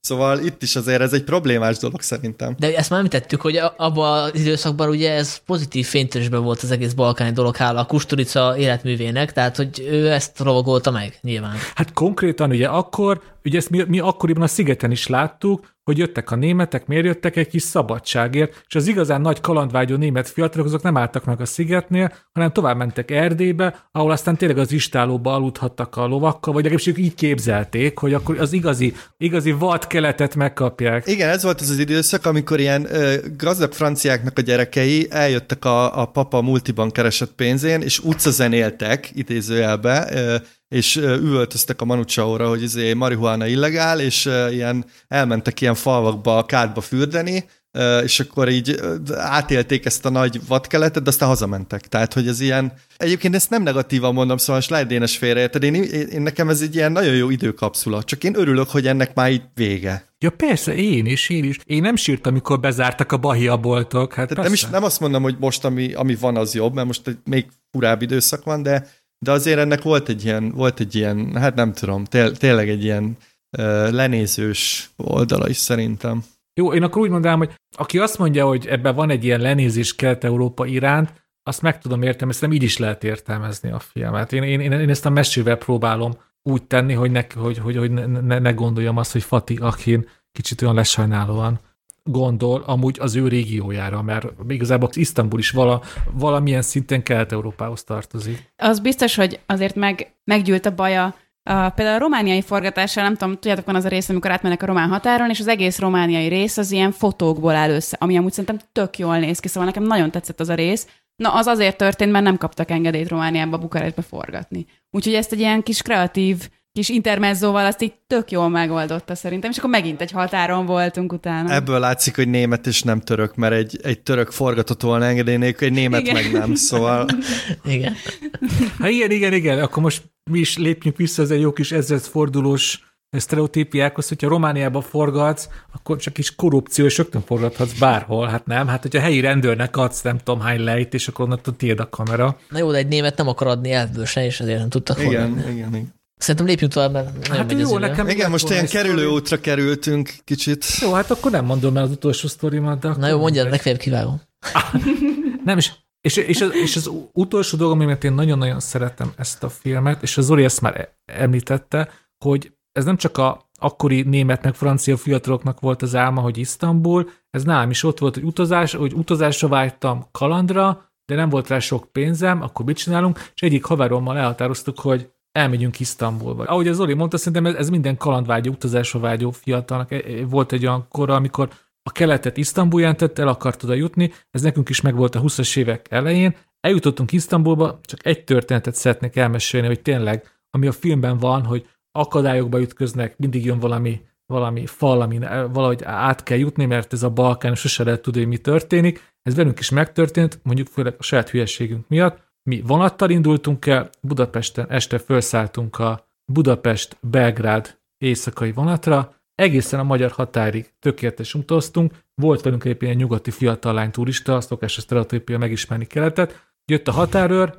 mindenkinek lepecsételték az útlevelét, az enyémnek is, az enyémet is, a haverom elkezdte keresni, kereste, kereste, kereste, mindenki egyre türelmetlenebb lett, kiderült, hogy ott hagyta Budapesten az útlevelét, és ez azt jelentette, hogy hajnali kettőkor mi leszálltunk a magyar-szerb határon, egy ilyen istáta mögötti, hát kb. olyan helyen, kis túlzása, mint ami a filmben van a magyar-román határon, hajnalig ott szobroztunk, és aztán három átszállással visszajutottunk, visszamentünk Budapestre, és bementünk a lakásba, és megkerestük a haverom útlevelét, és azt jelentette, hogy az elindulásunk után 24 órával ugyanott voltunk, mint amikor indultunk, csak én teljesen pipa voltam, és magán kívül voltam, a haverom meg így elnézzel mosolygott, hogy akkor most már induljunk, mert egy napot elveszítettünk. És Dénes, de ott indult volna egy fantasztikus történet, hogy te a nyugatról érkező lányjal tovább mész. Igen, én is azt hittem, hogy ez lesz. hát Hogy igen. ott elindult volna egy júliusban konkrétan. Azt, hát mondjuk most Ott a kupéba valamit. kellett volna maradni Nekem még vele. a barátság oltárán feláldoztam a jövőmet, a boldogságomat, mindenemet. Dénes, az júliusban történt? Hát egy nyár, ez egy nyári történet, igen, igen, igen. Meg akartam mondani, hogy miért a július a kedvenc hónapom, de azt már messzire vezetne, úgyhogy Mert akkor van a születésnapom azért, nem? És egy, nem gyönyör, akkor van. és egy, De az enyém, igen. és egy gyönyörű zárókép, hogy miért, hogy ez az Isztambul tényleg egy örök toposz, én azon nőttem fel, hogy nagymamának, ugye mindenki nagymamájának vannak ilyen bevált történetei, az én nagymamának egyik kedvelt története az volt, amikor felültek annó a kommunizmusban a vonatra, kimentek Isztambulba, ugye Isztambul akkor is félig meddig a szabadságot jelentette, és Magyarországról hozott árukkal kereskedtek Isztambulba, és az ott szerzett pénzt megvették a török árukat, és azt, azt vitték vissza Magyarországra. Szóval Isztambul az tényleg egy ilyen ábránt kép, egészen odáig, amíg az ember meg nem érkezik. Mi, amikor végre megérkeztünk a Isztambulba, nekem hatalmas csalódás volt. Ott voltunk három napot, és akkor úgy gondoltuk, hogy is ideje továbbállni, és hogy a júliusban végződik, hogy ők is beszállnak a kocsiba, és mennek még keletebbre. Mi is eldöntöttük, hogy unjuk Isztambult, nem tetszik, és kitaláltuk, hogy felülünk egy buszra, ami 30 órán keresztül ment, és elvitt minket Grúziába, és az viszont nagyon tetszett. Így, így jutottunk el Grúziába, hogy meguntuk Isztambult, és kerestünk valami még kalantosabb dolgot. Szóval... Remek, ide majd bevágom a Dolly Rolltól az Isztambul átvezető Azt nagyon jó. Most remélem, most megsértettem a, a podcast Isztambul rajongó hallgatóit. Nem tudom, te voltad a Isztambul, az egy jó hely? Mert én tökre untam. Én nagyon nem szerettem. Én nem voltam sajnos. És a török férfi filmjét se láttam. Sajnos sem. Ezek a vallomások, vallomások hát. A vallomások órája. De én szeretem a giroszt. Én szerettem Isztambult, de lehet, hogy azért, mert gyerekként voltam. Ez mennyire aljas poén volt, Zoli. Ez ilyen dupla aljas volt.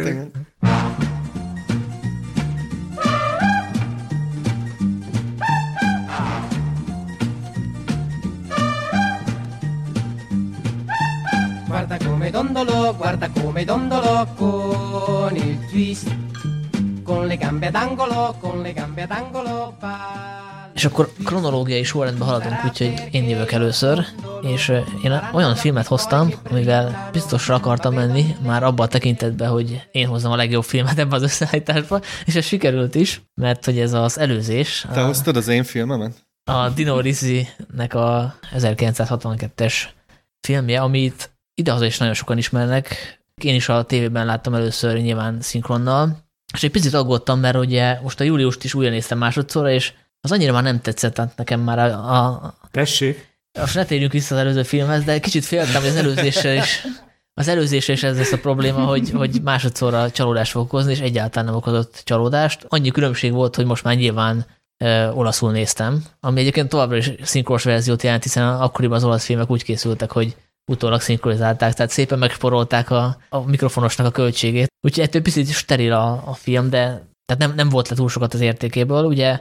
a történet röviden, hogy van egy Bruno nevű 40-es életművész, mondhatjuk így, aki összeismerkedik egy azt hiszem még egyetemista sráccal, és azt nem is tudom, hogy, már, hogy pontosan miért utaznak ők együtt, de elindulnak a vidékre, és egy 24 óra leforgása alatt esznek, isznak, megismerkednek nőkkel, a a fiatalabb srác családjához is elmennek, aztán elmennek a Bruno családjához is, és a, szerintem a véget azt ne spoilerezzük el, mert ez talán olyan film, amit a fiatalabb hallgatóink közül talán még nem láttak sokan. Ami érdekes a filmmel kapcsolatban, hogy nem volt ez akkora klasszikus, vagy nem lett egyből klasszikus belőle, főleg Olaszországban nem, mert hogy ez olyan időszakban jött ki, amikor sorra jöttek a ma már klasszikusnak gondolt filmek, például az Édes Élet, vagy a Antonio-tól az Éjszaka, és úgy értékelték a korabeli kritikák, hogy ez egy ilyen tömegszórakoztató film. Hm. Tehát, hogy ez egy ugye végjátéknak mondható, és ez egy hát, picit alacsonyabb műfaj. Komédia dell'arte, ugye az a híres olasz komédiát. Igen, követi. tehát ezt nem lehet oda tenni a nagy komoly művek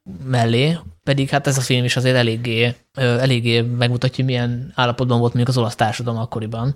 Ugye az olasz társadalom ekkoriban alakult át elég eh, rendesen, tehát a, megkezdődött a, a migráció vidékről a városokba, ugye a technológiai fejlődés is ekkor ugrott meg elég jelentős módon, tehát nagyon komoly társadalmi, technikai változások voltak. Csak egy példa, hogy ugye a bicikli tolvajok idején 200 ezer autó volt az országban, és amikor ez a film készült, akkor már 3 millió, tehát ez egy tök jó leírja ezt a, ezt a korszakot, hogy mennyire az autózásnak, meg a, ennek a fejlődésnek a lázában égtek. Ugye van egy jelenet a filmben, amikor elmennek ilyen biciklisták mellett, és a Bruno ilyen lenézően mondja, hogy biciklisták, adjuk már. Inkább biliárdozni kell. Igen, tehát ez, ez a fajta lendület, ez, ez benne az ő egész személyiségében, hogy nyomja azt a nyomvat dudát egész végig. De ez nagyon fontos, amit te mondasz, hogy ne konkrétan meg is van a neve, az a, az 50-es évek végétől a 60-as évek legnagyobb része ez egy gazdasági csoda volt Olaszországban. Ugye volt egy háború pusztította ország, ami Magyarországgal szemben ugye megkapta a Marshall segét, és azok az olasz márkák, amiket a mai napig ismerünk, azok a gyárak, automárkák, élelmiszeripar, az mind az 50-es években indult újjá, vagy akkor kezdődött el, és hirtelen egy ilyen hatalmas mai szóval egy ilyen boom söpört végig az országon, és amit mondasz, ez a lendület, ami, a, ami a, a Bruno karakterében van, az, a, az az olasz gazdasági csoda kicsiben a, minden pozitívumával és negatívumával. Igen, és ennek a gyümölcsét ekkor kezdték érezni az olaszok. Tehát Olaszország ugye egy ilyen elmaradott mezőgazdasági ország volt gyakorlatilag a, a háború előtt, ugye a háborúban el is pusztult uh, a nagy része, és tényleg, tényleg ez, ez számunkra szerintem elképzelhetetlen, hogy egy ilyen, ilyen eszméletlen, hogy fő északon egyébként, tehát ez fontos kiemelni hogy a dél, Dél-Olaszország kimaradt valamennyire, és ez a film Rómába játszódik, szóval ez pont így a határon, de hogy, de hogy ekkor kezdték az emberek élvezni ennek az egésznek a gyümölcsét, és ez azt hiszem nagyon benne van a filmben. Hát egy hülye poénnal, ugye, hát Dolce Vita, most a, ugye, Ez érdekes, érdekes amúgy, hogy ez ilyen komédiának van tekintve, mert én most láttam másodjára, de még az egyetem alatt láttam először, és akkor így még nevetgéltünk rajta, de én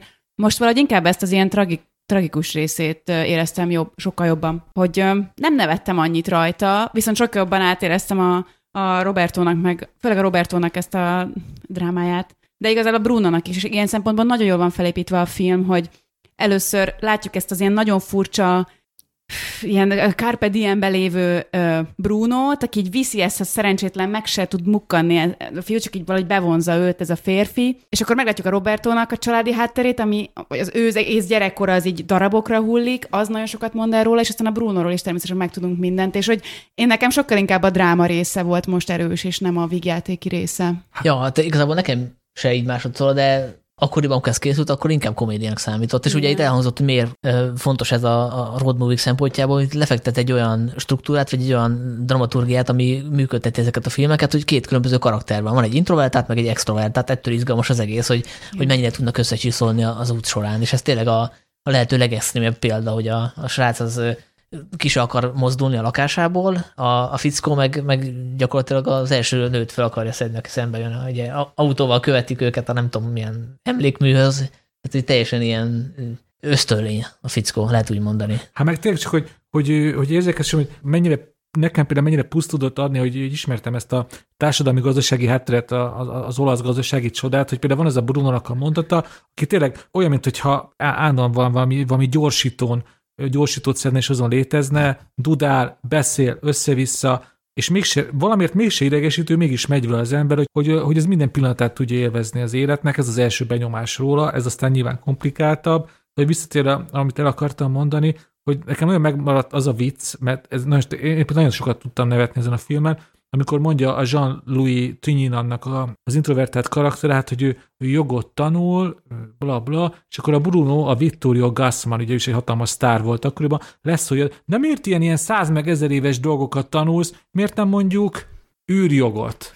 és ugye ebbe, ebbe az a vicc számomra, hogy, hogy elsőre ez ilyen totális baromságnak hangzik, hogy űrjog, de hogy ember egy kicsit belegondol a, a 60-as évek elejének orosz, orosz olasz gazdasági csodájába, meg az ottani hangulatba, ez mégsem akkora baromság, ugye ebbe az irányba tartott a világ, hogy egyszer majd ugye felszállunk a holdra, lesz jövő, és akkoriban, amilyen gyors, viharos gyorsasággal fejlődött Olaszország, ez tényleg benne volt a pakliban. Szóval nekem ezt tetszett Bruno karakterébe, hogy első halásra baromságokat mond, hogy egy kicsit az ember belegondol, akkor mindig álljon, hogy, hogy de igen, igen, van igazsága. És amikor meg azt érzem először, amikor úgy igen, ő most valamire nagyon rátapintott, és kicsit gondolkozok rajta, akkor meg arra jövök rá, hogy de igazából csak egy, hát ez igazából nem is akkora igazság. Szóval én imádtam a Brunot hallgatni, meg gondolkozni az ő, ő karakter, és egészet belehelyezni ebben a nagy társadalmi millióbe, amiben ezek az emberek léteztek. És az a rész, amikor, amikor a Brunonak ismerjük meg a családi hátterét, mert én ott éreztem azt, hogy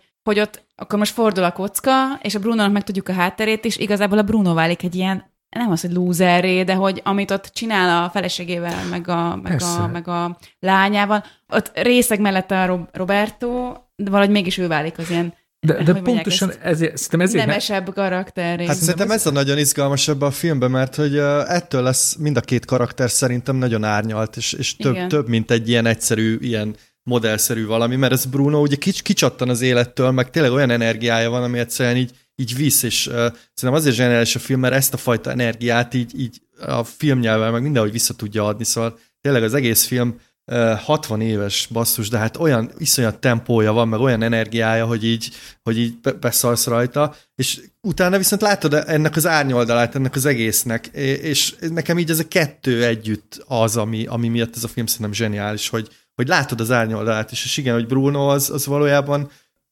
nagyon él, de hogy ennek azért megvan az ára, és nem hazudik a film, hogy ez, mert hogyha ez nem lenne benne, akkor szerintem ez a film ilyen nagy hazugság lenne, hogy, hogy, hogy ezt így, hogy ez így milyen jó, meg milyen szuper, de, de így megkapod ennek a másik oldalt, és az nagyon izgalmas. Igen, hát ugye emlékeztek, a, ugye a felesége mondja Brunóról, hogy á, Brunónál az első benyomása minden, csak az számít, és a film igazából egy ideig azt mondja a film, hogy tényleg, amit először látunk Brunóból, az a lényeg, hogy életet visz mindenhova, egy ilyen introvertált, esetlen ügyvédtanoncból is kihozza a, a, az embert, az élni akaró embert, és ezt szép lassan hogy de valójában ez az első benyomás mellett nagyon sok minden más is fontos, és látjuk a teljes képet, hogy ez egy szerencsétlen ember. Szóval nekem ez nagyon tetszett, hogy én azt írtam fel magamnak, hogy én, nekem nincs jogosítványom, és mégis ez a Bruno-nak ez az életöröme annyira meggyőző volt, most megnéztük nem tudom, négy vagy öt road movie-t, én ennél a filmnél éreztem azt, hogy úristen, de kár, hogy nincs jogosítványom egyedül. Annyira... Én, én, az összesnél éreztem. Én, nekem van jogsim, bocsánat, összesen éreztem, hogy nagyon vezetni. Én, én ennél a filmnél tényleg azt éreztem, hogy én általában, amikor én nagyon szeretek utazni, de általában megerégszek azzal, hogy ülök az anyósülésen, és én vagyok az, aki válogatja a zenét, és aztán vitatkozik, hogy ez miért nem szar zene, miért érik az úthoz. Ez volt egyetlen olyan film, ahol, ahol azt éreztem, hogy nekem nem elég a zeneválogatás, meg a bámészkodás, én akarom fogni a kormányt mindezt úgy, hogy közben ugye ez a film ugye viccet csinál am, amúgy az olasz vezetési stílusból is, ugye ami kb. ugye az életveszélyes, micsoda állandó erőzésről szól valójában. Hát igazából ez egy másfél órás ilyen társadalmi célú hirdetés arról, hogy nem szabad vezetni. igen, igen. igen, igen. Hát hogyha va, va, nem tudom, lehet ilyen rekordokat mondani, ezt most megmerem kockáztatni, hogy, hogy ebbe a filmbe hangzik el a legtöbb dudaszó szerintem a film történetben. Hát milyen idegesítő dudaszó. Ja, igen, igen, nem igen. egy sima duda azért. Akkor meg is mutatjuk, hogy milyen.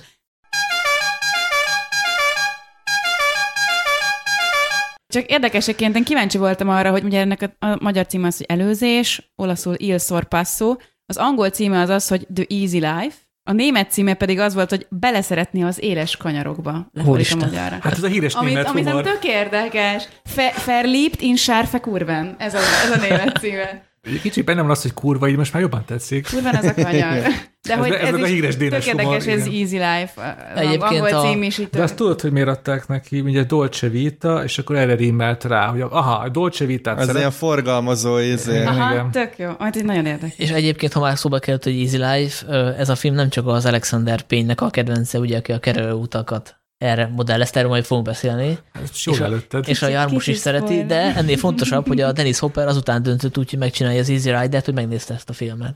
Oh. A, amin én nagyon nevettem, a- ha már szóba került Antonioni, amikor eh, Bruno mondja, hogy ő megnézte a, a, az Antonioni filmet, és hát milyen, nagyon jót aludt rajta. Igen, a napfogyatkozás nézte meg az Eclipse-t. De tényleg az is, de ugye mindig van ez a, ez a vicc, hogy mindig, ah, hogy ki az, aki ilyen intertextualitást vitt a filmekbe, meg hogy így minden. Ugye Tarantino, és kiderül, hogy 1961-ben már egy olasz komédia beszól az úgynevezett olasz művészfilmnek, hogy Ácsi Ácsi, nem csak te vagy az, aki tudsz érvényes gondolatokat megfogalmazni az olasz, változó olasz társadalomról, hanem én is, aki amúgy még szórakoztatok is, mert kb. egyébként ezt jelentette ez a beszólás, hogy Antonioni, nála csak megy az elidegenedés, de én mellesleg még szórakoztatok is. Egyébként egy személyes sztorit akkor ide, ide hogy szúrjak be. Nekem van egy olasz barátom, akivel még Spanyolországban ismerkedtem meg, Gianluca, aki bressai, és egyszer meglátogattam őt, és az volt a péntek esti programunk, ami kb. ebben a filmben történt, hogy beültünk a Fiat Puntójába, és fel alá járkáltunk órákig uh, a városban, uh, ilyen észvesztő sebességgel. Uh, És nyomtátok a két- dudát?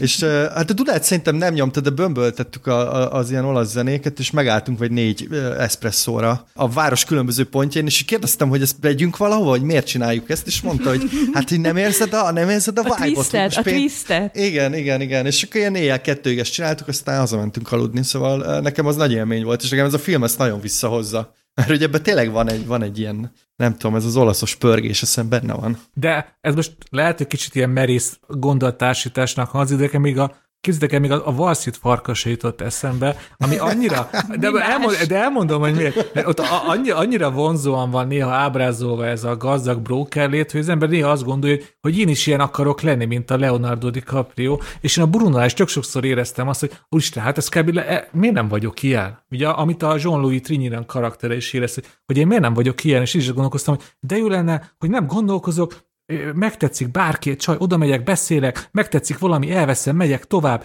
bim bam bum, strand, pingpong, megyek tovább. Vízisi. Ez az vízisi, és ugye a Wall Street farkasában is ez van, hogy, hogy, hogy tök sokáig azt érzed, hogy azt a, hát én is ezt akarom, én is ezt akarom, és aztán Dino Risi rendező, meg aki amúgy pszichiáter a választott szakmája, tök jól játszik a karakterek, ő szép lassan azért ugye teljes valóság megmutatja, hogy azért nem biztos, hogy én, mint néző, akkor választok a legjobban, hogyha Bruno akarok lenni.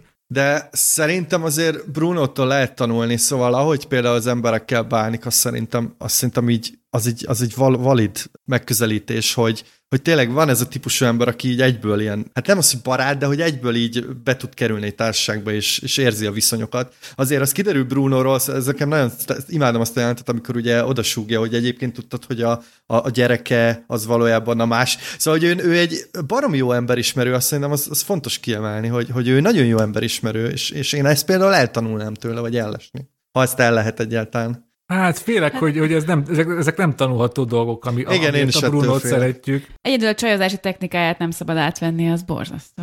Egyébként épp Hát azt ez akartam még a mondani, 60-as hogy, évek. hogy Hát ez egy olyan film, amit, hogyha mondjuk most a Netflix leadna, akkor lehet, hogy ott is követelnék, hogy tegyenek elé egy ilyen feliratot, hogy akkor De- ez most nem tükrözi, és épp ezt akartam kifejteni, hogy, hogy azért zseniás az a film, mert hogy itt, uh, itt nem teszi ki a felkiáltó jeleket, meg nincs, nincs egy narrátor, mondjuk a, amikor követi azokat a nőket, ők nem beszélnek egymás közt, hogy hú, ez most milyen viselkedés, ez a férfi biztos valami perverz, hanem a, a rendező megmutatja a Bruno-nak a másik oldalát, és utána már nem lesz olyan vonzó, amit ő csinál, Ja. de az adott van. nincs kitéve a felkiáltójel, hogy akkor ezt most ne csináld, mert ez nem rossz, és, és illetlen dolog, tehát hogy hogy ez tök jól kiadja a teljes képet, anélkül, hogy a nézőt hülyének nézni, és készítést érezne arra rá, hogy most erkölcsi kioktatást tartson. Hát az a tánc, amit ott nyomnak a, nem tudom, aki kölcsön adott neki, és amit a feleségével nyomott a táncparketten, hát az annyira hosszú, és annyira, annyira már-már erotikus töltetű. Hát nem már-már, Hát o- ott- Konkrétan ott történik valami. Igen, igen, ott pontosan, ugye, pontosan verbalizálják, hogy Igen. mi történik ugye a képen kívül, ugye. Kép, a, lecsúszik a kamera, ott mi, ott mi történik.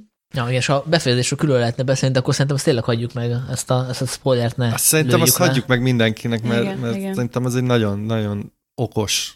Annyit az el lehet mondani, hogy, hogy ezt a filmet igazán remek művé az utolsó öt perc teszi, mert arra gondoltak? Hogy Hát nem, szerintem nekem, azért nem. De azért kellett az a befejezés. nekem, nagyon, nekem nagyon fontos volt a befejezés, hogy azért a dolgoknak van következménye. De te most látod először? Én most láttam először. És nekem nagyon tetszett, hogy olyan ilyen, ilyen zsánerváltás van a végén, és megmutatja, hogy az élet az nem csak halleves, meg kabrióval száguldás. De amúgy igen, de csak az ember mit, mit tanulna el még Brunótól? Én például azt, azt nem tudom, hogy miért hívják levesnek azt, amit esznek, de ott nagyon akartam menni a filmnézés közben. Hát, mert ilyen kagyló van benne, úgyhogy attól számít ilyen Hmm. halas, vizes levesnek. Istenem. Hát meg az olasz leves az olyan, ami, tudjátok, hogy az abban így minimálisan van lé. Tehát Abba mindent beletesznek, a amit a cucca konyhába lényeg. találnak. Igen. Aha. Igen, igen. Egyébként azért hoztam ezt a filmet, mert olyan road movie-t akartam, ami ténylegesen arról szól, hogy, hogy miért jó utazni, meg, meg jókat kajálni, meg élvezni az életet, és szerintem ebből a filmből lejön, ellentétben még néhány olyan film, ami ezután fog következni. Tehát ebből a szempontból is úgy érzem, hogy teljesítettem a feladatot, de mondanék még egy személyes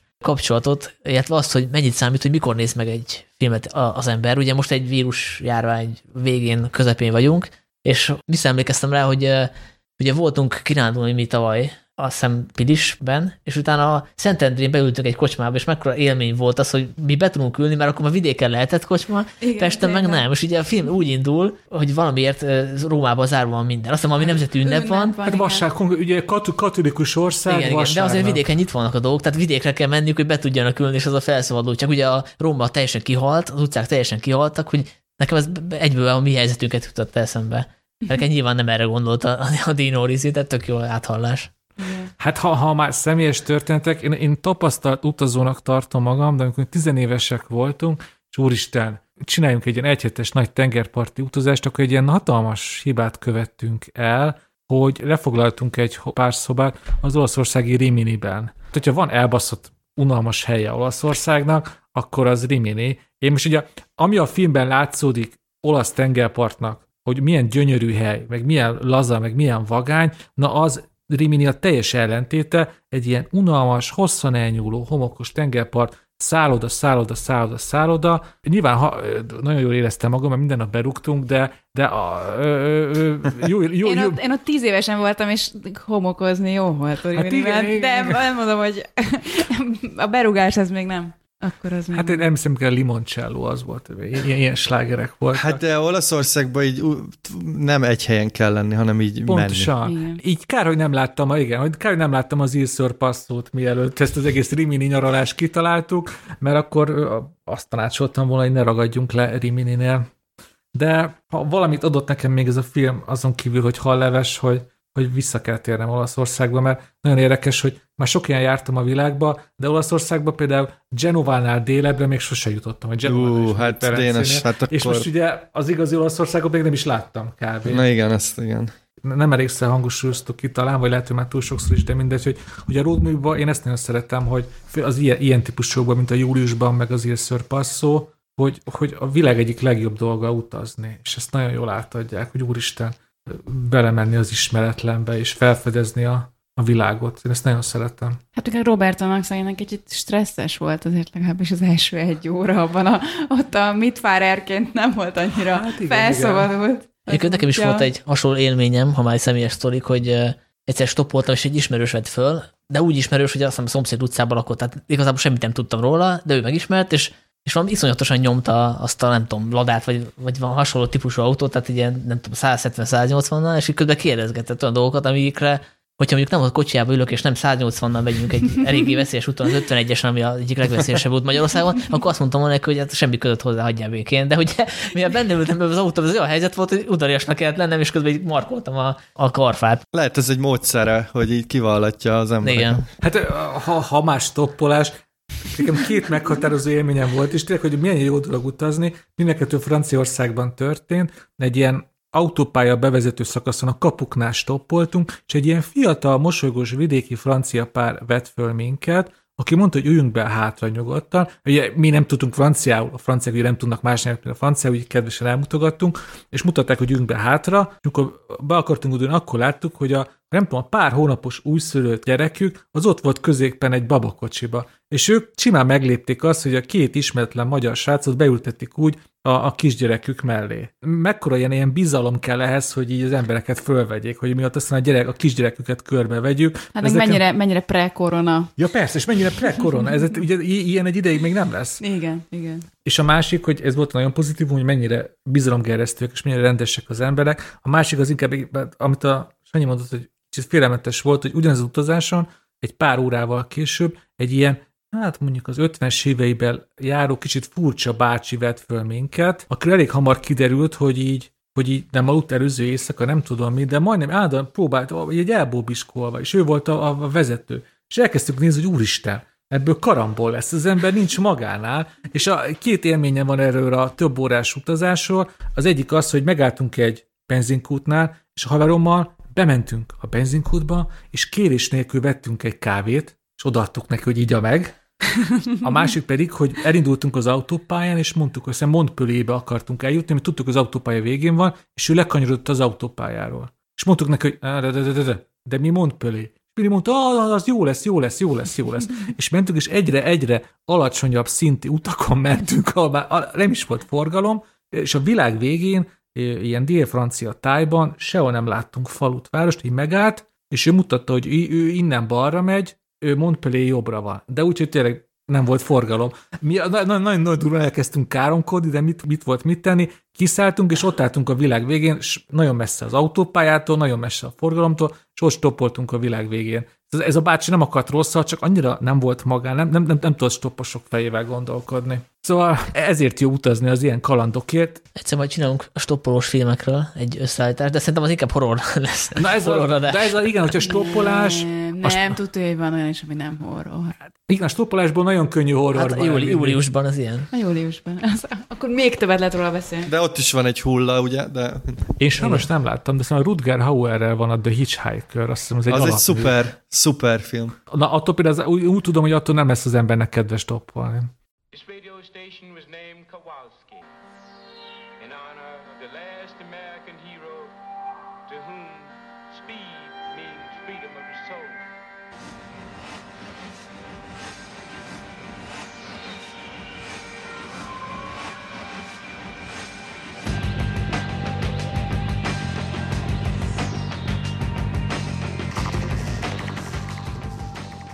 És akkor a következő filmünket Zoli hozta, ebből kiderül, hogy az utazás nem mindig akkora élmény. Igen, én azért gondolkoztam, hogy milyen road movie-t hozzak, és úgy sejtettem, hogy ti olyanokat hoztok, amik ilyen kis kedves, vidám, tanulságos filmek, és én inkább úgy gondoltam, hogy száguljunk a semmibe. Úgyhogy a, a Vanishing Point című filmet választottam, ennek az a magyar cím, hogy a semmibe. Hát, hogy miért ezt hoztam? Á, én nagyon sze- személyes, személyes kötődésem van ez a filmhez, de ez elég messziről indul, szóval én ilyen 16 éves koromban egy filmklubba kezdtem járni, a még a kollégiumomban, ahol laktam, mert ugye nagyon lelkes tanár, szerintem akkor végzett, azért volt még lelkes, szóval ő szervezett egy filmklubot, és az első film az Easy Rider volt, és eh, 16 évesen rám az ilyen elképesztően nagy hatást gyakorolt, szóval mondjuk nem növesztettem bajszot, meg nem kezdtem el Simpsonnal járni, de, de hogy így eh, de hogy így úgy éreztem, hogy, hogy egy ilyen új világ nyílt ki el- előttem, és én ezt a filmet, az a vicc, hogy azóta sem néztem újra, mert valószínűleg így csalódás lenne.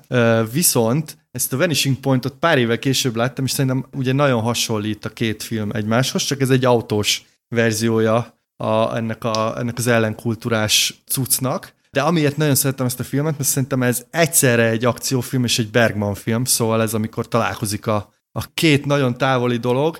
Ráadásul a filmben ilyen, ilyen rengeteg pici apró jelenet van, ami tök más műfajokban mutat ki, szóval itt, uh, itt van ilyen egész ilyen rednekes, ilyen Hazard megye, lordja is, benjós, autós üldözés, és nagyon komoly uh, lételméleti dilemmák is felmerülnek. Ugye a sztoriról röviden annyit, ez egy 1971-es film. Ó, várjuk, az nem a, nem a 97-es film? Ja, azt nézted meg? Akkor uh, hajrá! Viggo, Mor- Viggo Mortensen főszereplésével. Nem, nem, Igen. nem, bocsánat.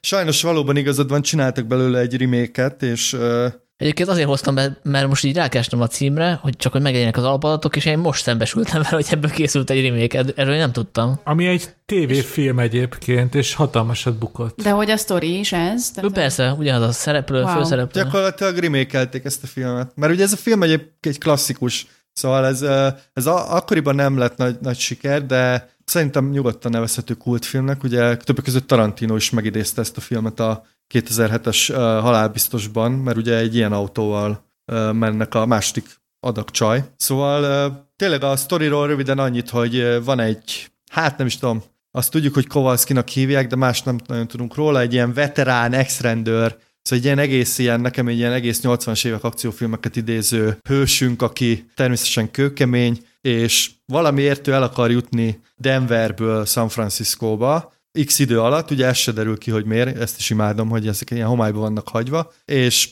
gyakorlatilag átszágult Nevadán, Arizonán, és megpróbál átjutni Kaliforniába, de mivel ugye gyors hajt, azért elkezdik küldözni a rendőrök, és ő ahelyett, hogy megállna, tövig nyomja a gázt, és egyébként mindenféle emberekkel találkozik az úton, akik segítenek neki, bekeveredik a sivatagba, felvesz egy stoppost, hogyha a rendezői változatot néztétek meg, mert abban, abban veszi fel a fiatal uh, ramplingot, és egyébként közben van egy nagyon vagány szál, uh, egy fekete DJ próbál neki segíteni ilyen virágnyelven, és nagyon jó zenéket hallunk. Úgyhogy uh, én ezt a filmet tényleg nagyon-nagyon szeretem, nagyon sokszor láttam, most, most újra néztem, és még mindig, mindig elvarázsol, mert tényleg ez nekem ilyen tökéletes mix, ebben minden benne van, amit én, én, én bírok, és tényleg ezt a filmet szerintem nyugodtan nevezhetjük a road movie klasszikusának. Úgyhogy kíváncsiak, hogy ti mit szóltatok hozzá.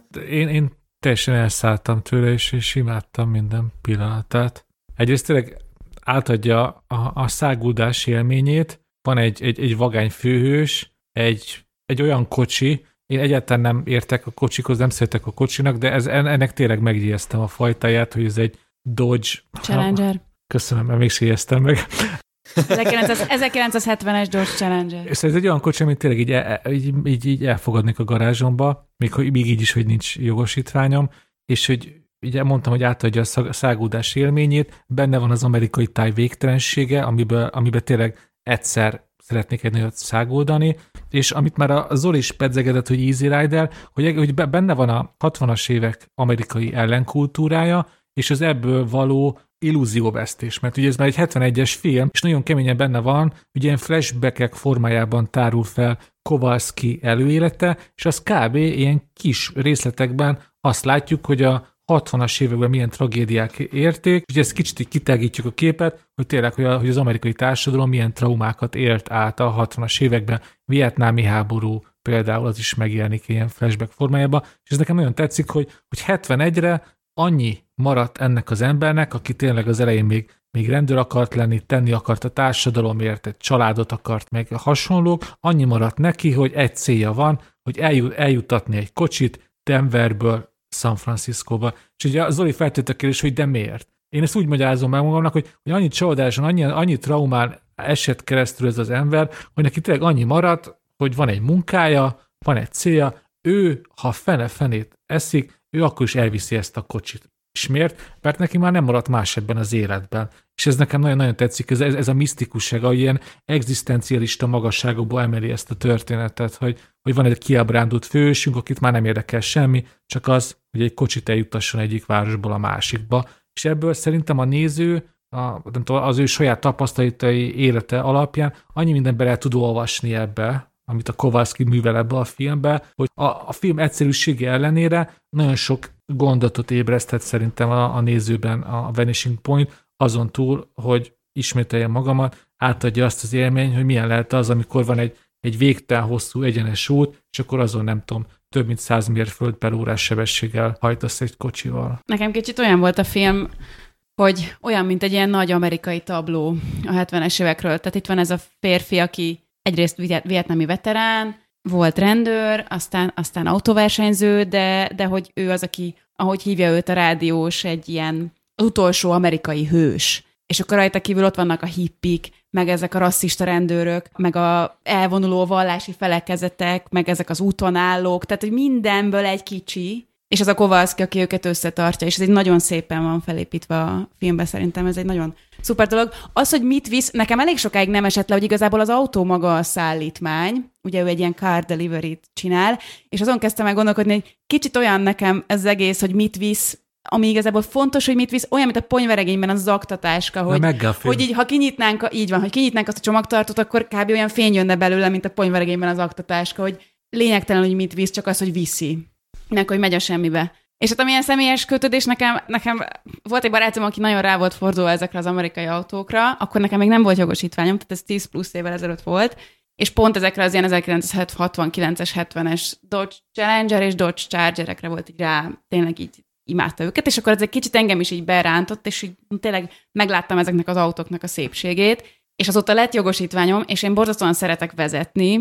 Szerintem tényleg kb. utánozhatatlan az az érzés, az a szabadságérzés, amit a vezetés ad, és az összes film közül én ebben a filmben éreztem a legjobban, hogy úristen, mennyire jó lenne ezen a... Nem a 67-es úton volt, hanem megnéztem Megnéztem, hogy mi az a távolság, amit meg akart, le akart menni. Ez a Denver-San Francisco távolság, az 2000 kilométer, tehát rengeteg. Ugye nem is jut el, ő egy Cisco nevű városig jut el csak. Spoiler. Ups.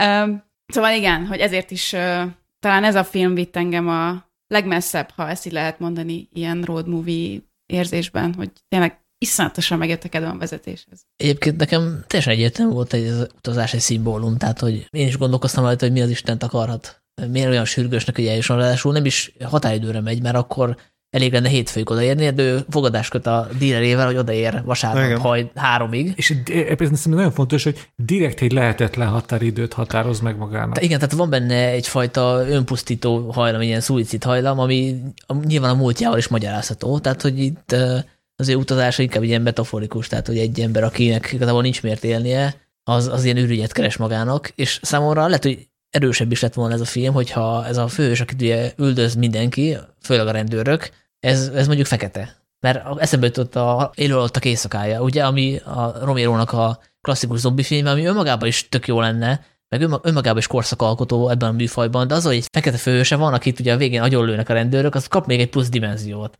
És lehet, hogy itt is, ha már ellenkultúráról beszélünk, akkor lehet, hogy itt is kapott volna még egy dimenziót, hogyha, hogyha a főszereplő mondjuk egy kisebbség. Nem, mondjuk nem, nem biztos, hogy fekete kellett volna lennie, lehetett volna akár mondjuk indián is, az még jobb lett volna. Az indián, aki vándorol a a ősei földjén, ami már nem az övé, és ott üldözik, és el akarják törölni. Még izgalmasabb lett volna. Ez a szál egyébként benne van nyilván a, a fekete diszjokék. a sidekick. Az, azok az ő szerepén belül benne van. Egyébként ők a eredeti forgatókönyvben azt hiszem indiánok lettek volna. Vagy nem, mexikóiak, mexikóiak, és akkor inkább feketére írták át őket. Hát jó, de ez egy 71-es film, tehát azért ezt, ezt mai, mai szemmel persze mondhatod, hogy, hogy ez így izgalmasabb lett volna, de szerintem akkoriban azért ez egy elég elképzelhetetlen Ja, ja. Egyébként aki írta, úgy tudom, hogy ő nem járt Amerikába. Tehát, hogy ezt így úgy írta meg az amerikai társadalomnak tükröt mutató filmet, hogy nem, nem tette be a lábát. Hát, szóval ez nem a valós, ez egy, ez egy mitikus film. Szóval ez egy, Már, már, már, el, bibli, el már, van, már biblikus. így el van emelve a valóság. Na jó, de ezt a hippi korszakot szerintem tök jól megragadja. Jó, nagyon, nagyon. Hát Még számomra... nem is beszéltük a mesztelen lovasról, pont hát mesztelen motorosról. Pont, pont ezt akartam mondani, hogyha számomra, most ez annyira, hogy ezt most láttam másodszorra, először, mikor láttam, ez most el- elfelejtődött, de most, most már örökéletemben belém, belém égett ez a kép, hogyha van számomra egy kép, ami meghatározza, hogy mit jelentett a, a hippi korszak Amerikába, akkor az egy, egy szőke nő mesztelenül motorozik a sivatagban, akkor ez számomra De egy az amerikai... szeméttelepen ráadásul, mert ez egy ilyen, ez ilyen junkyard-szerű valami, ahol ott, igen. Ez, ez az amerikai hippi korszak, és, így meg, és így ez, ez kb. a 60-as évek amerikai szabadság eszménye. Az a nő, ahogy őt megmutatkozik a filmben. Igen, de közben meg ugye, ahogy a film indul, szerintem az is zseniális, az a, az a falu, vagy nem tudom mi az, az a kisváros, ahol ezek az öreg papperek ott kimásznak ezekből a, a borzasztó deszkaházakból, és ott nézik, hogy a, ugye fe, fel, mert ugye ez ilyen keretes szerkezetű a film, tehát már az elején tudod, hogy mi a vége, vagyis hát sejtheted, és szerintem az egy nagyon-nagyon szép ilyen, az, az egy ilyen rozsdővezetes feelinget azért behoz, tehát hogy azért Amerika se az a, uh, nem tudom, ilyen, oké, okay, hogy van a szabadság, meg a végtelen utak, meg tényleg ezek az arizonai nyílegyenes utak ott át ezeken a kaktus sivatagokon, az ami elképesztően jól néz ki. De közben meg ott vannak ezek a városok ezekkel az arcokkal, szóval... Hát meg amikor, amikor letér az útról, és a sivatagba megy ugye órákon keresztül, és ilyen tükörsima agyak sivatag, az is tényleg, hogyha, hogyha van szimbóluma a végtelen szabadságnak, akkor az egyedül 100 mérföld per órával menni előre egy sivatagba. Hát ez fantasztikus érzés ezt nézni. Igen, egyébként a múltkori adásban szóba került a Mad Max Fury Road, és akkor aki nem hallotta, annak, ez most spoiler, hogy hármunk közül ketten is azt hoztuk az évtized filmjének, szóval hogy akkor én arra azt mondtam, hogy azért is szuper film, mert hogy egy olyan akciófilm, ami az első másodperc az utolsó igaz. És hogyha akkor már láttam volna a Vanishing Pointot, akkor azt megemlítettem volna, hogy ez is egy olyan film, ami tényleg első másodperc az utolsó igaz. Tehát, hogy Abszolút, ezt éreztem én is. teljesen unikális ebből a szempontból. Igen. Meg szerintem az is nagyon érdekes, vagy hát izgalmas ebben a filmben, hogy, hogy őt az utolsó amerikai hősnek hívják, és hogy mennyire nagyon szerették az emberek, amikor egy ilyen banditát lehet felemelni. Ahogy a kánikulai délután jutott eszembe, amikor ugye az az Al Pacino kirabol egy bankot, és akkor abból egy ilyen média szenzáció lesz, és egy kicsit ezt is azt éreztem, hogy ez a, ez a dísz jockey, az egy ilyen akkora platformra emelte ezt a Kowalskit, hogy már-már ilyen vallási felekezetként így hallgatták az emberek, hogy mi van a Kowalski. Oda gyűltek a rádió köré, És jó, hogy, hogy ez nagyon klassz, hogy így mennyire szeretik az emberek ezt a névtelen, hát nem névtelen, de mondjuk ezt az ilyen száguldó, céltalanul utazó száguldó hőst. Hát olyan, olyan érte egyébként névtelen, hogy a, hogy a filmben hangsúlyosan csak Kowalski. Mindig Igen, mondják, igen. hogy, hogy de mi a keresztneve? Ó, és sosem mondják, direkt Igen. nem mondják ki, és elemelik, hű, hű, Abszolút. hűsiesebbé teszik,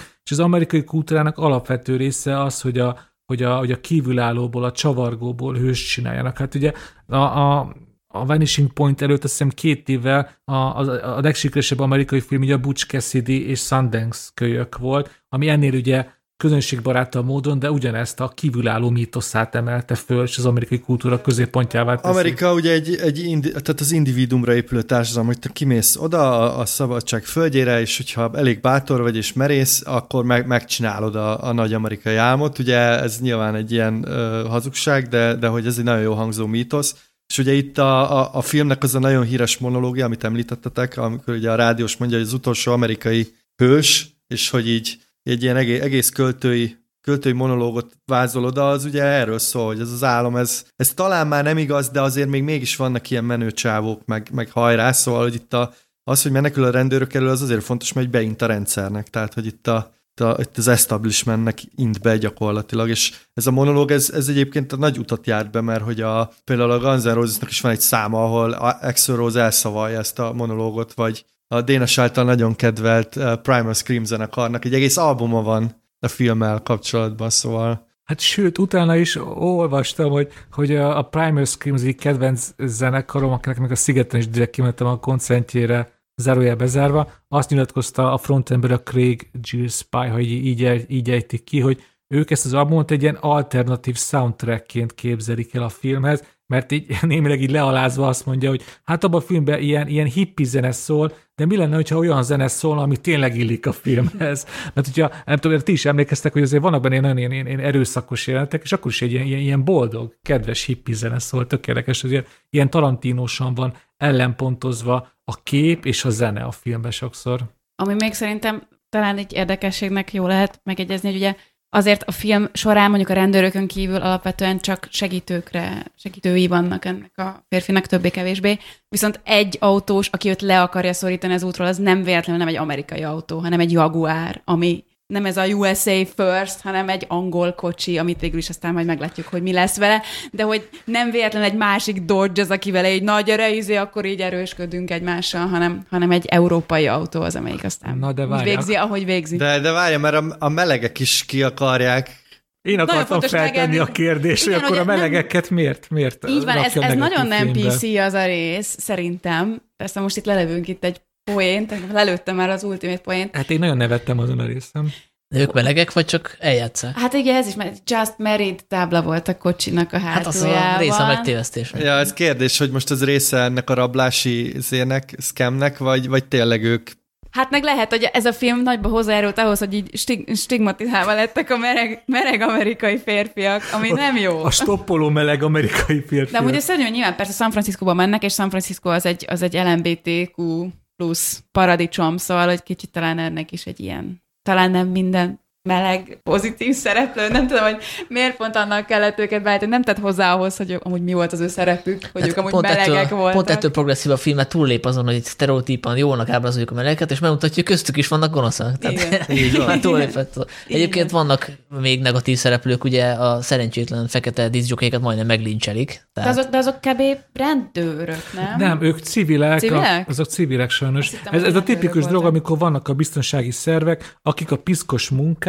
ugye civilekkel végeztetik el. Hát előre nagyon sok példát tudunk mondani a 20. századi történelemből. Itt azt írjuk, hogy felhetszer, azokat bizonyosan felhetszerik, könnyű őket felhetszerni, és akkor megjelenik, és akkor ugye hát így megverik a, a fekete digit, aki segít Kovalszkinak. Zoli még azt mondta, hogy mivel különbözik a rendezői változat a hagyományostól, és akkor tovább lépünk. Fogalmam sincs, mert én csak a rendezői változatot láttam még eddig. Azt hiszem, hogy a Rampling jelenete nincs benne az eredetiben. Az talán. biztos. De hát az egy tök kulcs jelenet. Hát érted? Én, én csak úgy tudtam a, a Ramplinget értelmezni, mint a... Most ezzel megint lelövök egy poént. Hát szerintem annyit mindenképp elárulhatunk, hogy az, hogy az amerikai változatból kivágták Charlotte Ramplinget, a 20. század egyik legvonzóbb színésznőjét, aki ráadásul még tényleg, egy, egy, ahogy te is mondod, szerintem az egy fontos epizód a Abszolút. filmben, Nem értelmezni is tudom elképzelni, hogy így- történetet. Tök fontos rész. É, Nekem az a vicces, hogy a, a dramaturgia, a történet szempontjából is halálos bűnnek tartom, hogy azt a jelenetet kivágták, Halálos. és és a, a, a, a, a, film popularitása érdekében is szerintem egy főben járó bűn kivágni a legvonzóbb női főszereplőt egy egy filmből, hogy ezt aztán el akarom adni az amerikai mozikba. Azt mondom, hogy a film, ugye akkor még nem volt sztár Charlotte Rampling, de elég róla megjelentetni egy képet, hogy amúgy van egy ilyen bombázó hippi csajunk a filmben. De sztár volt, hát ő ugye modellként Ő már akkor sztár indult. volt, 70-ben? Persze, hát hogy ne, hát ő a, a, annak a Swinging Londonnak egy ilyen fontos alapja volt, és egyébként Dénes nem csak vonzó, hanem egyébként nagyon tehetséges is. Ez, Ja, persze, ja igen, igen, most így belestem a szexizmus végtelen kútjába. Igen. Ma már valami kivágható ebből a filmből, az pont a melegeknek a jelenete, mármint hogy az, az ilyen kettő percig se tart. Igen, ez tök vicces, hogy a, hogy a, hogy a, a me- a meleg epizód az egy poén a filmben, a Charlotte Rampling meg a dramaturgia és a, és a karakterépítésnek egy fontos része. Tök érdekes, hogy miért azt vágták. De amúgy e- erről még nem beszéltünk, ez most még egy kicsit általánosabb, de hogy a, hogy a road movie-knak egy állandó jellemzője a, az epizódikusság. És ugye ez, ez a Vanishing Pointban is tök jól benne van, hogy mindig újabb emberrel találkozik, újabb helyszín, újabb tanulság, újabb vicc. Például a sivatag közepén teljesen váratlan módon találkozik egy ilyen, hát egy nagyon fura bácsival, aki kígyókat gyűjtöget. És szerintem a, a, a road movie-ban én még ezt szeretem, most visszacsatolva, ha, az, ha Sanyi nem vágja ki a sztoriaimat a, a, a, a stoppolásról, hogy az utazásba és a road movie-ba ez a nagyon vonzó, hogy ő mindig van benne egy ilyen kiszámítatlan jelleg, hogy, hogy oké, találkozol valakivel, történik valad, veled valami, és aztán a következő nap aztán teljesen más helyzetbe kerülsz. És ez, ez egy tök vonzó dolog az, az utazásban, és a road movie is benne van, hogy találkozol egy bácsival, aki kígyókat gyűjtöget, két nap múlva pedig a Charlotte Rampling ö, ö, ö, áll az út szélén, és akkor nyilvánvalóan megállsz, és felveszed a Charlotte Ramplinget, akiről aztán kiderül, hogy lehet, hogy mégse volt igazi. Szóval egyébként azért vágták ki a, az amerikai verzióból, mert uh, ugye a stúdió azt szerette volna, hogyha ezt egy ilyen akciófilmnek lehet uh, pozícionálni, uh, és ugye ez a film azért, ahogy mondtátok, is allegorikus, és ez a, ez a jelenet ezt az allegorikusságát erősíti, és a stúdió attól félt, hogy ilyen túl ilyen lilaködös lesz, és ezt, ezt nem lehet úgy eladni, mint egy, mint egy ilyen kőkemény zét akciófilmet. Teljesen értetetlen szerintem, főleg így utólag. De, Zoli, most gondolod, a következő életben filmrendező leszel, és szerepel a filmben Charlotte Rampling. Megígérem, hogy nem vágom ki. E- e- Ezért tűnik teljesen észveszélytő dolognak, hogy Hát ha filmrendező leszek, akkor téged foglak kivágni a filmemből, mert megkérlek nyilván, hogy értem, szerepelj túl benne. sokat beszélek. Igen, Szóval igen. csak a Bergmani aspektust akarták csökkenteni egy kicsit azzal, hogy kivágják a remplinget. Szomorú.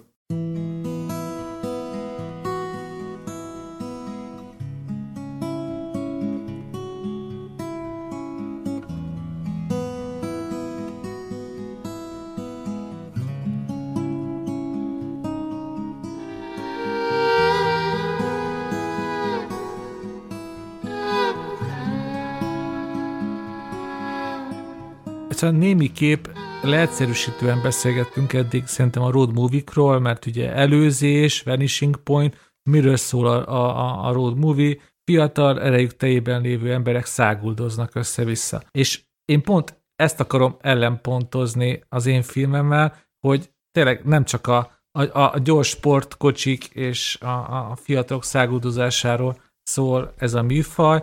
Én David Lynch-től hoztam a Straight Story-t. És hogy miért? Mert számomra kb. ez a legjobb road movie. Sokat gondolkoztam, hogyha egy lehetősítenem kéne, hogy melyik az én kedvencem, akkor tényleg nekem ez a David Lynch film, hogy miért? Egyrészt azért, mert hogy hol helyezkedik el a rendező életművébe, hogyha azt halljuk, hogy David Lynch, akkor a legutolsó dolog, hogyha arra gondolunk, hogy ő a Disneynek készít filmet, már pedig a Straight Story, ez egy ilyen családbarát, lassú, mindenféle groteszséget, vagy szürrealizmust nélkülöző, egyszerűen befogadható és optimista történet. Ez nagyon tetszett bennem. Másrészt pedig az, hogy maga az az igaz történet, ugye straight story, amit elmesél, és ez tényleg ebbe, nem az a varázslatos ebbe a történetben, hogy ez a Wikipédián elolvasva is nagyot üt, és így egy majdnem két órás filmben nézve is tényleg az ember szívéig hatol, ami arról szól, hogy van egy, egy második világháborús veterán,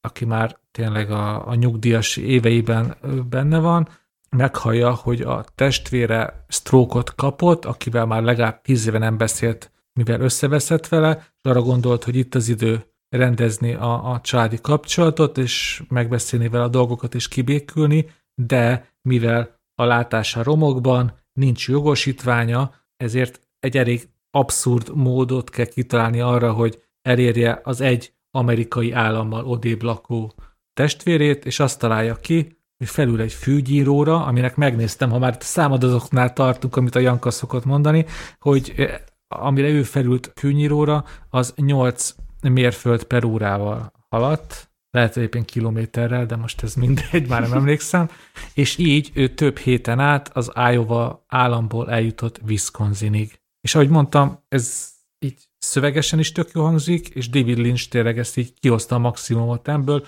Ő maga is mondta, hogy hiába gondoljuk az, hogy ilyen, hogy egy ilyen hatalmas szerző, akinek mindenre ugyanaz jut eszébe, hogy nem tudom, a romlott kisváros, szürrealizmus, amiről ugye ismerjük David Lynchet, de valójában ő lenyilatkozta a film kapcsán, hogy, hogy igazából a történet határozza meg a stílust, és ő ezt a történetet már készen kapta az élettársától, Mary Sweeney-től, aki megírta a forgatókönyvet, és nagyon jól eltalálta, hogy ezt egy egyszerűen, tisztán és őszintén kell mindenféle irónia, vicceskedés vagy bravúroskodás nélkül megcsinálnia, és tényleg ott van a vásznon az, hogy milyen érzés az, amikor az ember nem fiatalon, erejetejében, hanem 80 évesen lerobbant csípővel, két bottal, felülni egy fűnyíróra, és heteken keresztül utazni. És engem nagyon-nagyon elkapott ennek a filmnek a direkt lassú tempója, ami, ami, ami átveszi ennek az utazásnak a lényegét, és ha már utazásról van szó, szerintem engem talán a Straight story az, az vonzott a legjobban, hogy, hogy átadja azt, hogy mennyivel más úgy utazni, hogy 8 km per órával mész a főúton, semmint 100 km per órával, hogy hiába ugyanaz az útvonal, teljesen más dolgokat veszel észre, teljesen más élmények érnek, teljesen más tapasztalatok várnak rád, szóval ugyanazt az utat teljesen máshogy is be lehet járni, és ugye az is nagyon fontos, hogy az életkor is, ugye teljesen más 20 évesen végigmenni egy úton, és teljesen más 81 évesen végigmenni egy úton. Én, én azt szeretném, ha ilyen személyesebb részre fordítottam ezt az egész straight story hogy amikor olyan idős leszek, mint a, a Richard, sétstek, Richard Fainsworth, jól mondom ki a nevét a színésznek? Igen, Richard Farnsworth. Hogy amikor annyi idős leszek ő, mint az által eljátszott karakter, hogy legyen bennem még annyi bátorság, vagy vagánság, hogy én is útra keljek. Azt hiszem, az egy tök menő dolog. Hát sz- én úgy képzelem el, Dénes, hogy te 80 évesen majd a gazdag Rét Miskolc távot fogod megtenni egy ilyen fűnyíróval. De, de látjátok, ez nagyon fontos ebben a filmben, hogy, hogy a Budapest-Miskolc távot mindenki, vagy ki, általában két módon tesszük meg, vagy felülünk az Intercity-re, vagy végigmegyünk az autópályán. De hogyha egyszer valakinek van ideje, és mi nem tudom, felül egy biciklire, vagy csak a régi főúton megy végig, már is teljesen más lesz ez az egész, és ez nekem nagyon-nagyon tetszik ebbe a filmben. Ö, Nekem egyébként van egy barátom, aki azért nem repül, mert hogy azt mondja, hogy neki olyan fura, hogy így beszáll egy ilyen valamibe, és akkor kiszáll egy másik helyen ebből a kapszulából, és hogy nincs meg neki a kettő közötti átmenet, és hogy őt ez nagyon zavarja. Mondjuk nyilván nem tud ugye mondjuk hozzám eljönni így, de, illetve el tud, csak mondjuk ha, hajózni kell neki, de hogy, de hogy egyébként értem, a, értem ebben a, a logikát, szóval ez, szerintem is így van. Nyilván teljesen más élmény gyalogolni, biciklizni, vagy, vagy, vagy tényleg több napot utazni. Én most láttam ezt a filmet először, és én alapvetően a, a Lynchnek ezeket a nagyon lincses filmjeit láttam csak, tehát az, a Mulholland Drive, meg a Twin Peaks-eket persze, és, és hogy annyira érdekes az, hogy itt van ez a film, nagyon-nagyon tényleg ilyen szív, szívmelengető az egész, de hogy én nem tudtam a sztoriát, semmit nem tudtam róla direkt, és úgy ültem le megnézni, és hogy az, hogy a David Lynch rendezte, mindegy, ő írta, vagy nem igazából, ad valami olyan pluszt az egész filmnek, hogy bármelyik percben beüthet valami teljesen abszurd, és akkor is annyira természetes lenne, hogy ez egy David Lynch film. És hogy én ezzel a szemlélettel néztem, és így is nagyon jól működött. Illetve azt néztem utána, hogy a Lynch ezt mondta a legkísérletezőbb filmjének. Tehát ő ezt tartja a most, most experimental. Azt tegyük hozzá, hogy David Lynch szerintem egy hatalmas troll, és én ezért is imádom, mert hogy ezt a filmet csinálta a Lost Highway után, ez is fontos. És a Mulholland Drive előtt. Igen, és ugye az a film cím, hogy Straight Story, ami szerintem Lynch film, mint Straight Story, az alapban egy vicces, de hogy egyébként tényleg így hívják a, az eredeti űrgét, hogy Alvin Straight, szóval ez nem egy, nem egy ilyen kitalált dolog. De hogy egyébként szerintem a filmbe beleteszi azokat a lincses dolgait, szóval egy csomó ilyen Twin Peaks-es meg kékbársonyos jelenet van, ami úgy indul, de aztán ugye nem történik semmi. Ja, egyébként ezt akartam Janka tőled, hogy nem féltél tőle, hogy ezt is csak átmegy ilyen rémálomba, és minden Nem, én, na, én lesz? annyira élvezem a Lynchnek ezt az elborultságát, tehát én iszonyatosan élveztem a harmadik évadot a Twin Peaks-nek, persze az összeset, de hogy Hú, ebben már most egy kicsit is most egy kicsit itt, itt megosztanak a vélemények. Tényleg még nem néztem meg a finálét. Ez egy ilyen de running gag, ez, de- ez ilyen running gag a podcastben, Ez- hogy ez a Deadpool. De, de ide élik, hogy együtt kezdtük el nézni a srácokkal a, a, a Twin Peaks harmadik évadát, ők végignézték, én elmentem utazni Ázsiába, és Úristen. azóta se fejeztem be. Nem tudod, hogy mit hagysz ki. Nem is tudom. Nincs mihez hasonlítani. De mindegy, most a, most a a konzervatívabb Lynchről beszélünk. És hogy nem féltem tőle, nem az, hogy vártam, nem lepődtem volna meg inkább ilyen Lynchy fordulatoktól, viszont amit, amit az Oli mond, hogy én is felfedeztem benne olyanokat például, ami mondjuk a Twin Peaks-ben nem ezek a durva részek, hanem egy ilyen idilli kisváros, és ilyen mindenki nagyon kedves, legalábbis egy részük nagyon kedves, itt is ilyen annyira empatikus volt mindenki, nem igazából voltak ebben a filmben negatív szereplők, azt hiszem. És ettől is kicsit már egy kicsit fura. E- Ez a furcsaság megvan benne, meg inkább technikai megoldásokban fedeztem fel benne Lynchet, például van az a rész, amikor ég a ház, és ott, vannak ezek az emberek, és így nézik, ahogy oltják ezt a házat, és akkor, akkor van az, hogy elindul a fűnyíró lefelé a lejtőn, és ott valami fog történni vele, mert nem tud megállni, és ott voltak olyan technikai megoldások, olyan nem is tudom, olyan POV, hogy így nézi, akkor szóval ott a kameramozgásban, meg az ilyen szemszögekbe fedeztem fel inkább, hogy hó, ez ilyen fura, meg, meg így forog a kamera, meg inkább csak ebbe fedeztem fel benne.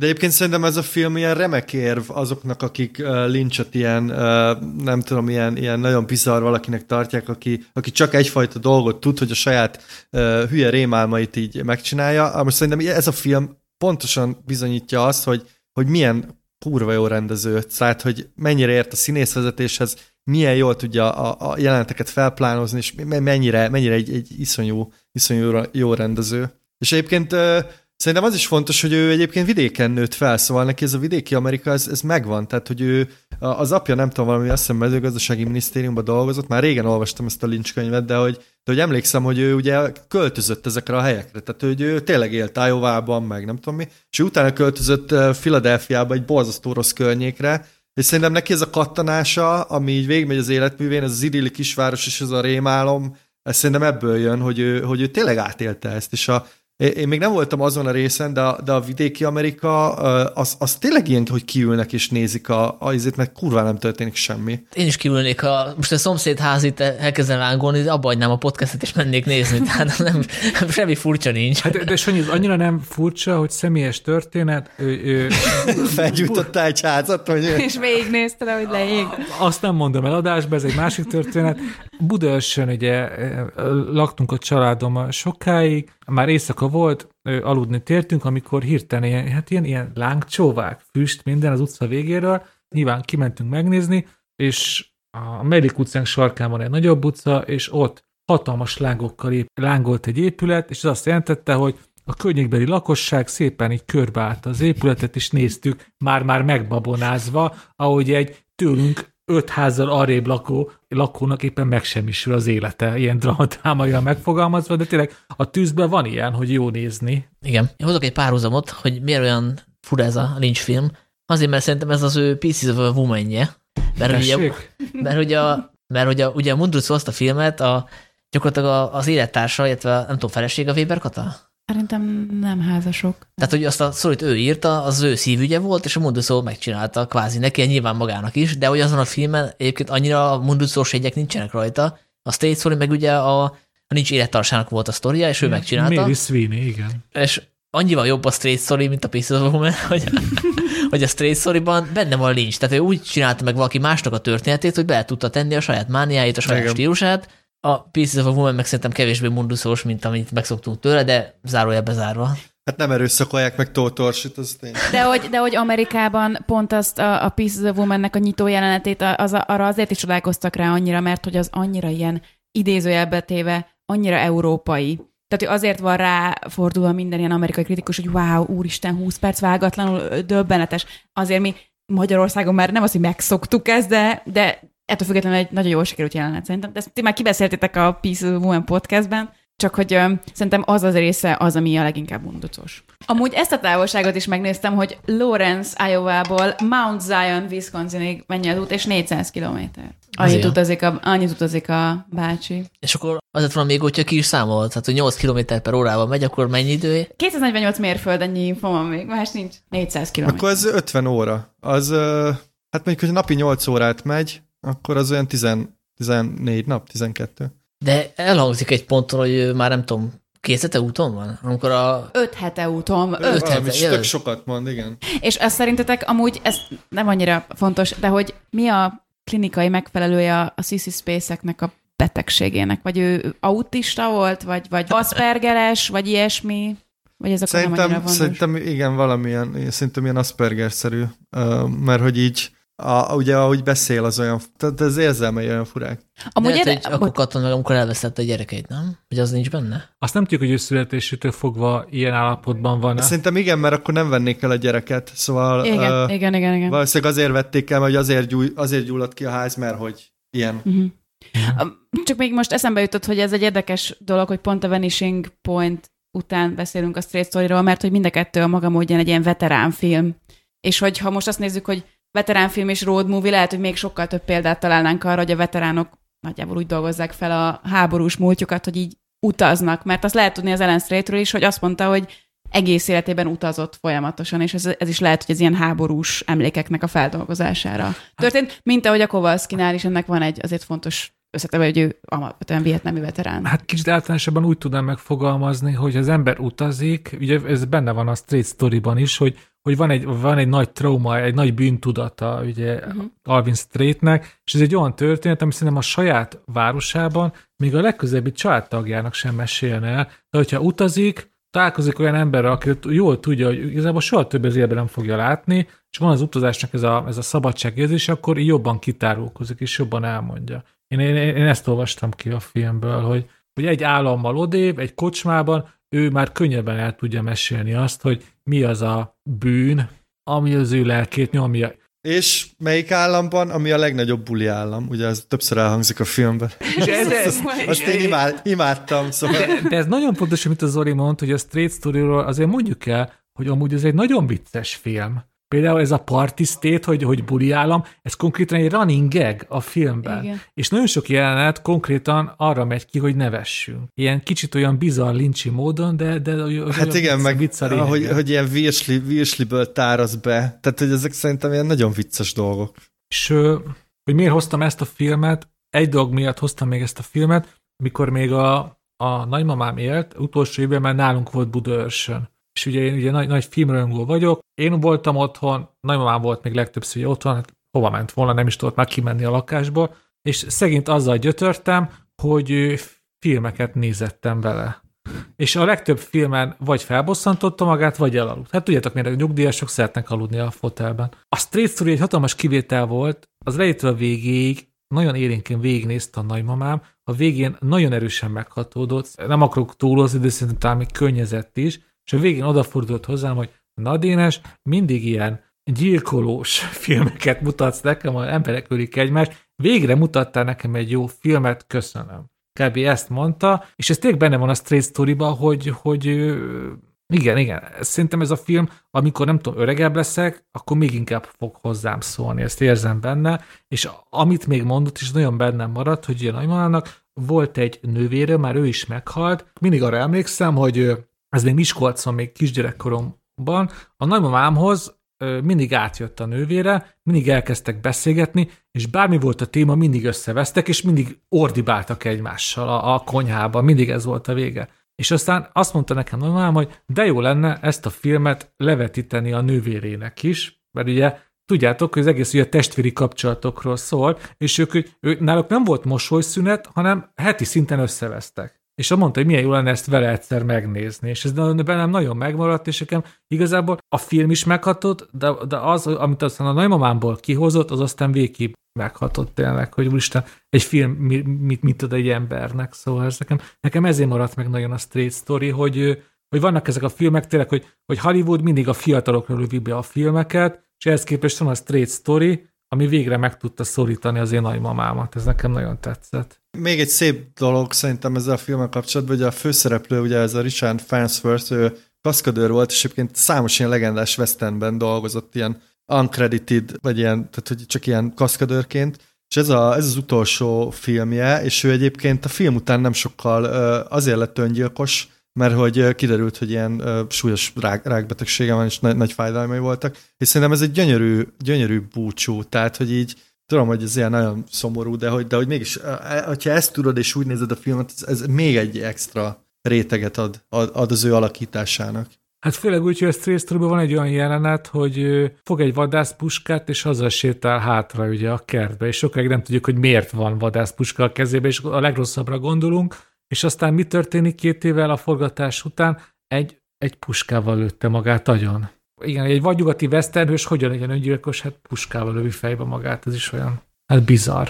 Hogy ne, egy, ne ez legyen a vége, akkor azért elmondom, hogy én örülök, hogy ezt hoztad, mert hogy én ezt a filmet egyszer láttam csak 20 évesen, és nem soroltam a Lynch legjobb öt filmje közé. És hát most nyilván kicsit öregebben, máshogy látom, és nyilván sokkal többet jelentett, meg sokkal jobban megérintett, és valószínűleg igazad van abban, hogy tényleg az ember minél idősebb, annál, annál jobban rá tud kapcsolódni, úgyhogy örülök, hogy ezt most újra néztem, mert amúgy valószínűleg magamtól nem néztem volna újra. Tehát, hogyha mondjuk újra kell nézni egy Lynch filmet, akkor ez lett volna valószínűleg az utolsó a listámon. Ja, te nem utolsó előtti, mert volt még az a borzalmas kísérleti filmje. Sanyi, csak hogy ne érje szó a mond, mondd már, hogy milyen Lynch filmek vannak ezen a listádon.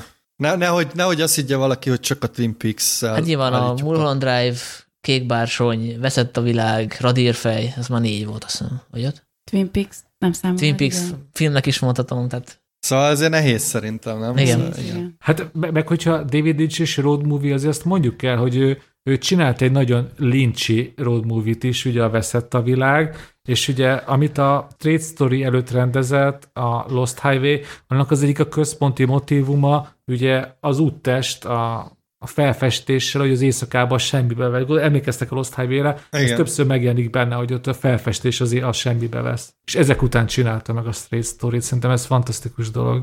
Még, bocsáss meg Zoli, ezt mindenképp el kell mondanom, hogy nekem még egy dolgot hozott az életembe a Straight Story, hogy hatalmas rajongó lettem a John Deere márkának, és egy haverom kiment Amerikába. Azt jegyezzük meg, hogy az a fűnyírónak a már. Ja, igen, igen, beszéljünk olyanokhoz is, akik nem látták a filmet. Igen, Te gazdag szóval- laksz, és itt tartasz egy fűnyírót a, a panelba, vagy mi? nem, nem, nem, nem, nem.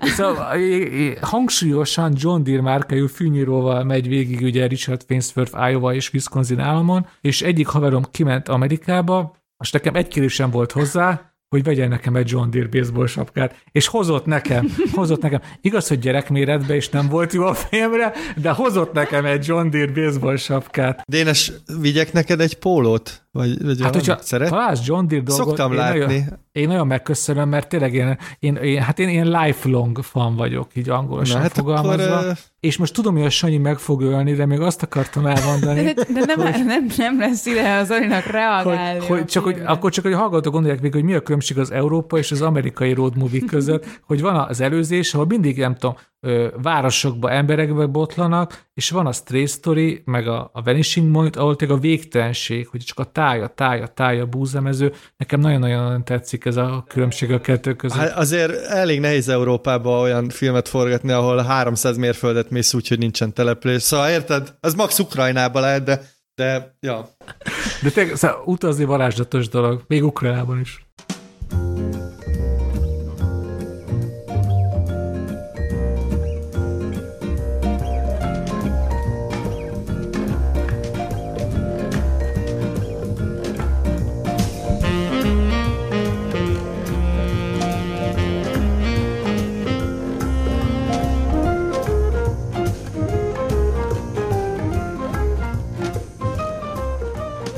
És akkor az utolsó filmet Janka hozta, aki előtt egyébként egy pohár bor van. Nem tudom, van-e köze ennek a filmválasztásodhoz? Jó, hogy mondod, hogy van. Valószínűleg amúgy is lett volna itt egy pohár bor. De Um, a film előtt a bort is szerintem kicsit ö, igen. igen. jellemezd. Én a, az Alexander Payne-nek a, a Kerülőutak című filmét hoztam, ugye ez egy 2004-es film, ugye az angol címe az, hogy Sideways, és uh, hogy itt a miértekkel kezdjük, hát gondolkodtam azon, hogy milyen road movie-t lehetne hozni, és uh, 2004-ben, azt hiszem 2004 abból a, szempont, abból a szempontból, hogy én most nagyon sok filmet nézek, egy kulcs fontosságú év volt, mert én ez volt az az év, amikor, amikor nagyon-nagyon-nagyon sok filmet elkezdtem nézni, már mint hogy nem csak azért, mert, mert nem volt más, hanem mert rájöttem, hogy ez érdekel a legjobban. És uh, voltam például mozi ünnepen, nem tudom, emlékeztek-e rá, de amikor 300 forintért lehetett filmeket nézni a moziban. 300 forintért? 300 forint volt a mozi egy, igen. Azt és az összes, kurva. összes budapesti ártmozi, meg talán még az ilyen multiplex mozik is benne voltak, és én ott láttam a kerülőutakat, tehát akkor voltam 14 éves, és, és arra emlékszem, hogy ez volt az egyik, amit láttam, és borzasztóan tetszett. És most akkor nyilván be lehetne, bele lehetne ebbe menni, hogy egy ö, 14 éves lánynak miért tetszik az, hogy ilyen 40 éves középkori válságban lévő férfiak így szenvednek. De, de most is, tehát igazából 14 évesen is nagyon tetszett, valószínűleg ez az ilyen, mindjárt beszélünk itt a sztoriról, de hogy ugyanazok miatt, az okok miatt tetszett, mint most 30 évesen. És hát ugye a története ennek a filmnek, ez a film arról szól, hogy van két tényleg 40-es évében járó férfi, ugye az egyik az a Miles, akit a Paul Giamatti alakít, és ő egy, ő egy sikertelen író, vagy hát legalábbis a, még arra vár, hogy a könyvét, a nagy nehezen megírt masszív könyvét kiadja egy kiadó, úgy néz ki, hogy nem biztos, hogy ez fog sikerülni. Ennek, ennek függvényében ő egy ilyen megkeseredett angol tanár, ráadásul most vált, úgyhogy ilyen eny- enyhén depresszív hajlamú ember, és hát nagyon fontos, hogy ő ilyen borbolond, tehát hogy neki a legfőbb hobbija az, hogy így borászkodik, és hogy sem nem ezzel foglalkozik, de hogy az a hobbija, hogy feljár a kaliforniai borvidékre, és ott így kóstolgatja borokat, és így sznopkodik azzal, hogy milyen érlelésű, milyen tölgyfahordó, stb. És hát neki ugye van egy barátja, a Jack, és a Jack az házasodni készül, és hogy a legény búcsú gyanánt felutaznak együtt a kaliforniai borvidékre, hogy ott, hogy ott eltöltsenek egy utolsó hetet együtt, úgy, hogy a Jack még aglegény, és ugye a legfőbb konfliktus az abból fakad, hogy amíg a Miles tulajdonképpen csak azzal akarja eltölteni az időt, hogy jó borokat isznak, meg finom kajákat esznek, meg golfozgatnak, addig a Jacknek egyetlen célja van, azon kívül, hogy ezt mind teljesíti a Milesnak, hogy felszed egy csajt, és amíg még aglegény, addig még kitombolja magát. És hát ugye a legfőbb konfliktus az, az ebből történik, de hát Ami ennek a filmnek szerintem a legnagyobb erőssége, és ugye ezt egy Oscar díjjal is jutalmazták, hogy ez a film 2004, 2005-ben a legjobb forga- adaptált forgatókönyv díját elnyerte. Azt azért megjegyzem, hogy a millió dolláros bébinek és a mielőtt lemegy a napnak volt a kategóriájában, ami mind a kettő Oppa. nagyon-nagyon jó film, és ezeket győzte le a Alexander Payne-nek az adaptált forgatókönyve, ugye ez egy regény alapján készült. Úgyhogy igen, igen, forgatókönyv az, ami ennek a filmnek a legnagyobb erőssége, természetesen a színészek is szuperek, de hogy az, hogy én 14 évesen is át tudtam élni ennek a két középkorú férfinak a mindenféle válságát, mert ugye ez, ez tulajdonképpen egy ilyen kapuzárási pániknak a két különböző oldalát mutatja meg. Van a Miles, aki teljesen depressziós, és magába zuhan, és tulajdonképpen alkoholista, egy, egy ilyen legitimizált alkoholizmus, ez a bormánia, és ott a, a Jack, aki egy ilyen soha fel nem növő karakter, aki még mindig, mert ők ilyen egyetemi barátok voltak, és hogy még mindig ebben az ilyen egyetemi Fred Party lázban van, ő lényegesen egyszerűbb karakter a Milesnál, ő egy ilyen kicsit tuskó nőcsábász, és hogy ők ketten együtt adnak össze egy nagy ilyen középkorú válságot, és uh, szerintem ez borzasztóan jól működik. Mondhatni azt is, hogy a, a Miles egy ilyen félig üres, a Jack meg egy ilyen félig teli karakter, hogyha itt a borászkodásnál akarunk maradni. Wow. Mert ugye a bor, a bor, borkóstolásnak is fontos szerepe van ebben az egészben. Ami még eszembe jutott a filmről, az, hogy ugye nem olyan régen jött ki egy film, amiről ti is beszéltetek a adásatokban, ugye ez a Még egy kört mindenkinek, a Thomas Winterbergnek a filmje, és kicsit azzal éreztem párhuzamban, hogy ott is mindenféle válságban lévő 40-es férfiak nyúltak az alkoholhoz azért, hogy a saját életüket kicsit, hát nem azt rendbe rakják, hanem hogy kicsit legitimizálni az, hogy Egyébként alkohol. Giamatti 37 éves volt forgatás idején. igen, igen. A, a, a, meg... Hát de 40-esnek nézett ki, az ezt tegyük hozzá. igen. Szerintem 15 évesen is 50-nek nézett ki, szóval. Igen, igen. Szerintem Zoli most gyorsan mondja el, mit gondol, Igen, mert mindjárt igen. 7 óra. Jó, jó volt, szerettem. Köszi. Köszönjük, Zoli. Köszi. Köszönjük. Nem, én, nagyon, én is nagyon szeretem ezt a filmet. Én ezt az a vicc, hogy már többször láttam, tehát hogy, hogy tök jó, hogy ezt hoztad, mert bármikor újra nézem. Én a humorát szeretem ennek a filmnek. Nagyon szerintem egy ilyen nagyon okos humora van, ilyen kis finom jelenetek vannak, szóval egyáltalán nem harsány, hanem, hanem, hanem tényleg, tényleg ilyen, ilyen hirtelen vált ilyen nagyon viccesbe. Be- Most ilyenekre gondolok, hogy elkéri a nő a regényt, és akkor így mondja, hogy csak kéziradatban van meg, és kiad egy dobozt, és aztán még egyet rátesz.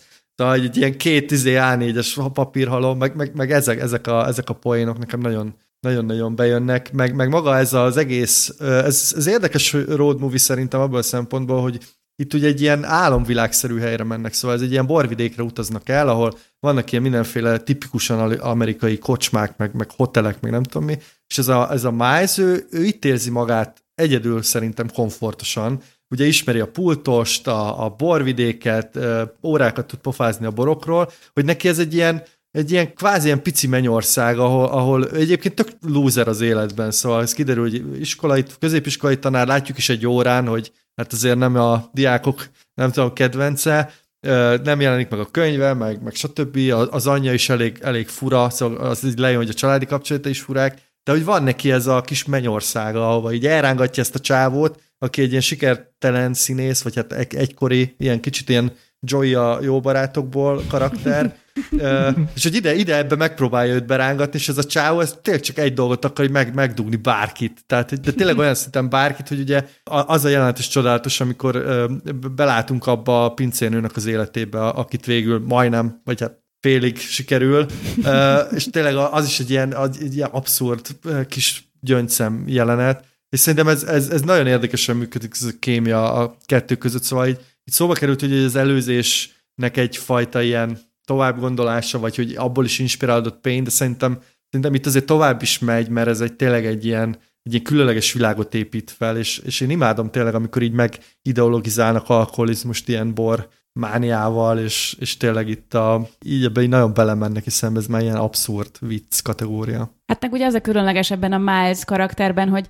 ha összeszedett, hogy mit tudunk róla, hogy ő állandóan hazudozik, pénzt lop az anyjától, meg vezetés közben fejt keresztrejtvényt, tehát hogy ilyen, Igen. ilyen, egy ilyen szerencsétlen art, és hogy mi valamiért mégis azt szeretnénk, hogy kiadják a könyvét, hogy összeszedje ezt a pincérnőt, hogy kicsit így legyen sinnen az élete, szóval ő egy ilyen klassz antihősként működik szerintem. Ő egy ilyen Woody elleni hős, nem? Abszolút, igen, ilyen, ilyen a neurotikus dolgai miatt szeretjük őt. én nagyon bírom a Paul Giamattit, mert hogy ő neki olyan fura ez a fizimiskája, hogy, hogy van benne egy ilyen fura, ilyen méregzsákszerű, ilyen kis, ez a ilyen kicsi, kicsi felfújt valaki, aki úgy így zé, és ilyen loser is, de hogy mégis valahogy úgy, úgy én így tökre leülnék vele borozni, vagy sörözni, inkább sörözni. De hogy, de hogy, hogy van benne valamilyen, ami így valahogy vonzó, és hogy én egyáltalán nem akarok ilyen lenni, de hogy így, így megértem az ő drámáját ebbe a filmben, szóval hogy meg megértem ezt a mániáját is, és szerintem ez kulcsfontosságú, hogy, hogy tényleg ezért te is szívesen utazgatsz ezen a borvidéken, még akkor is, hogy antialkoholista vagy. Igen. Meg szerintem az a filmnek az egyik csúcsjelenete, amikor, amikor tulajdonképpen egy, egy szőlőfajtán keresztül saját magát jellemzi. Hogy megkérdezi tőle a, ez a szintén borszakértő csaj, hogy de miért pont a, a, a Pinot az a bor, amit így imádsz, mert hogy hangsúlyoz, hogy a Pinot imádja, a Merlot utálja, és akkor elmondja, hogy mert hogy, a, mert hogy a Pinot az egy ilyen vékony bőrű, az egy temperamentumos, nem nő meg bárhol, tehát egy ilyen annyira klassz karakterrajzot ír le magáról, hogy olyan ember, aki a boron keresztül kommunikálja, hogy ő amúgy milyen ember és ez nagyon-nagyon jó ez a párbeszéd, és a csaj is allacsatol vissza, hogy miért iszik bort, mert hogy elgondolja, hogy hogy készült az a bor, és ő meg egy ilyen érzelmi síkra tereli ezt az egészet. Szóval az egy fantasztikus párbeszéd, és a tele van ilyenekkel a film.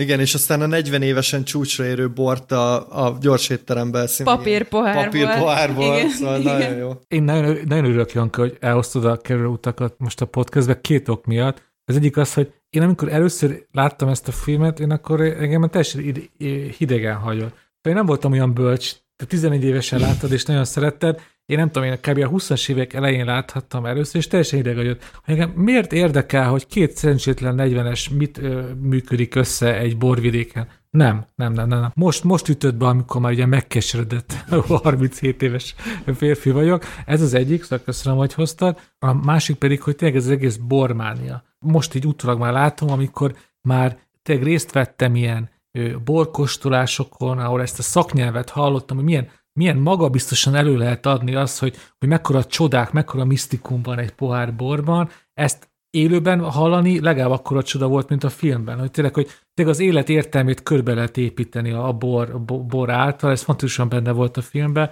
én ezt nagyon-nagyon szerettem. Aztán már említettem, hogy nekem tényleg Grúzia nagy szerelmem, és ott voltam tényleg ilyen, ilyen egész napos bortúrákon vettünk részt, méghozzá az akkori barátnőmmel, aki tényleg egy ilyen bor fanatikus volt, és értette a borokhoz. Ő tényleg értette, amit mondtak nekik, én meg csak ittam a borokat, de Grúziában tényleg olyan sztorik voltak a bor mellé, amik tényleg izgalmassá tették. Nagyon tetszik, hogy ugye Stálinnak ez volt a kedvenc bora, ez a szőlő tényleg csak egy, egy, egy, ugyanabban a egyetlen völgyben van, és onnan szedjük. Ez fantasztikus sztorik vannak a bor mögött, ami a kerülőutakban benne van, hogy tényleg lehet egy életet arra építeni, hogy, hogy, hogy, a, hogy a bor hogy készül meg, hogy milyen borok vannak. Ezt, ezt most így már, már értem 37 évesen, hogy ez tényleg nem hülyeség erre építkezni, tényleg lehet a borral foglalkozni egy életen keresztül, meg hát inni is. Azt most a hallgatóknak elmondhatjuk, hogy az adás kezdete óta borozunk, és lehet, hogy én ittam a legtöbbet egyébként belőlük, szóval egészséget. Akkor már mindent értenek a hallgatók. Na bocsánat, közben én el, elköszönök tőletek, mert indul a vonatom, vagy mi- megyek útra fel. Hajrá! Egészségedre, Zoli! A stoppolásra vigyázzol. Jó, jó. Jó borozás nektek. Köszi. Szia! Sziasztok! Hello.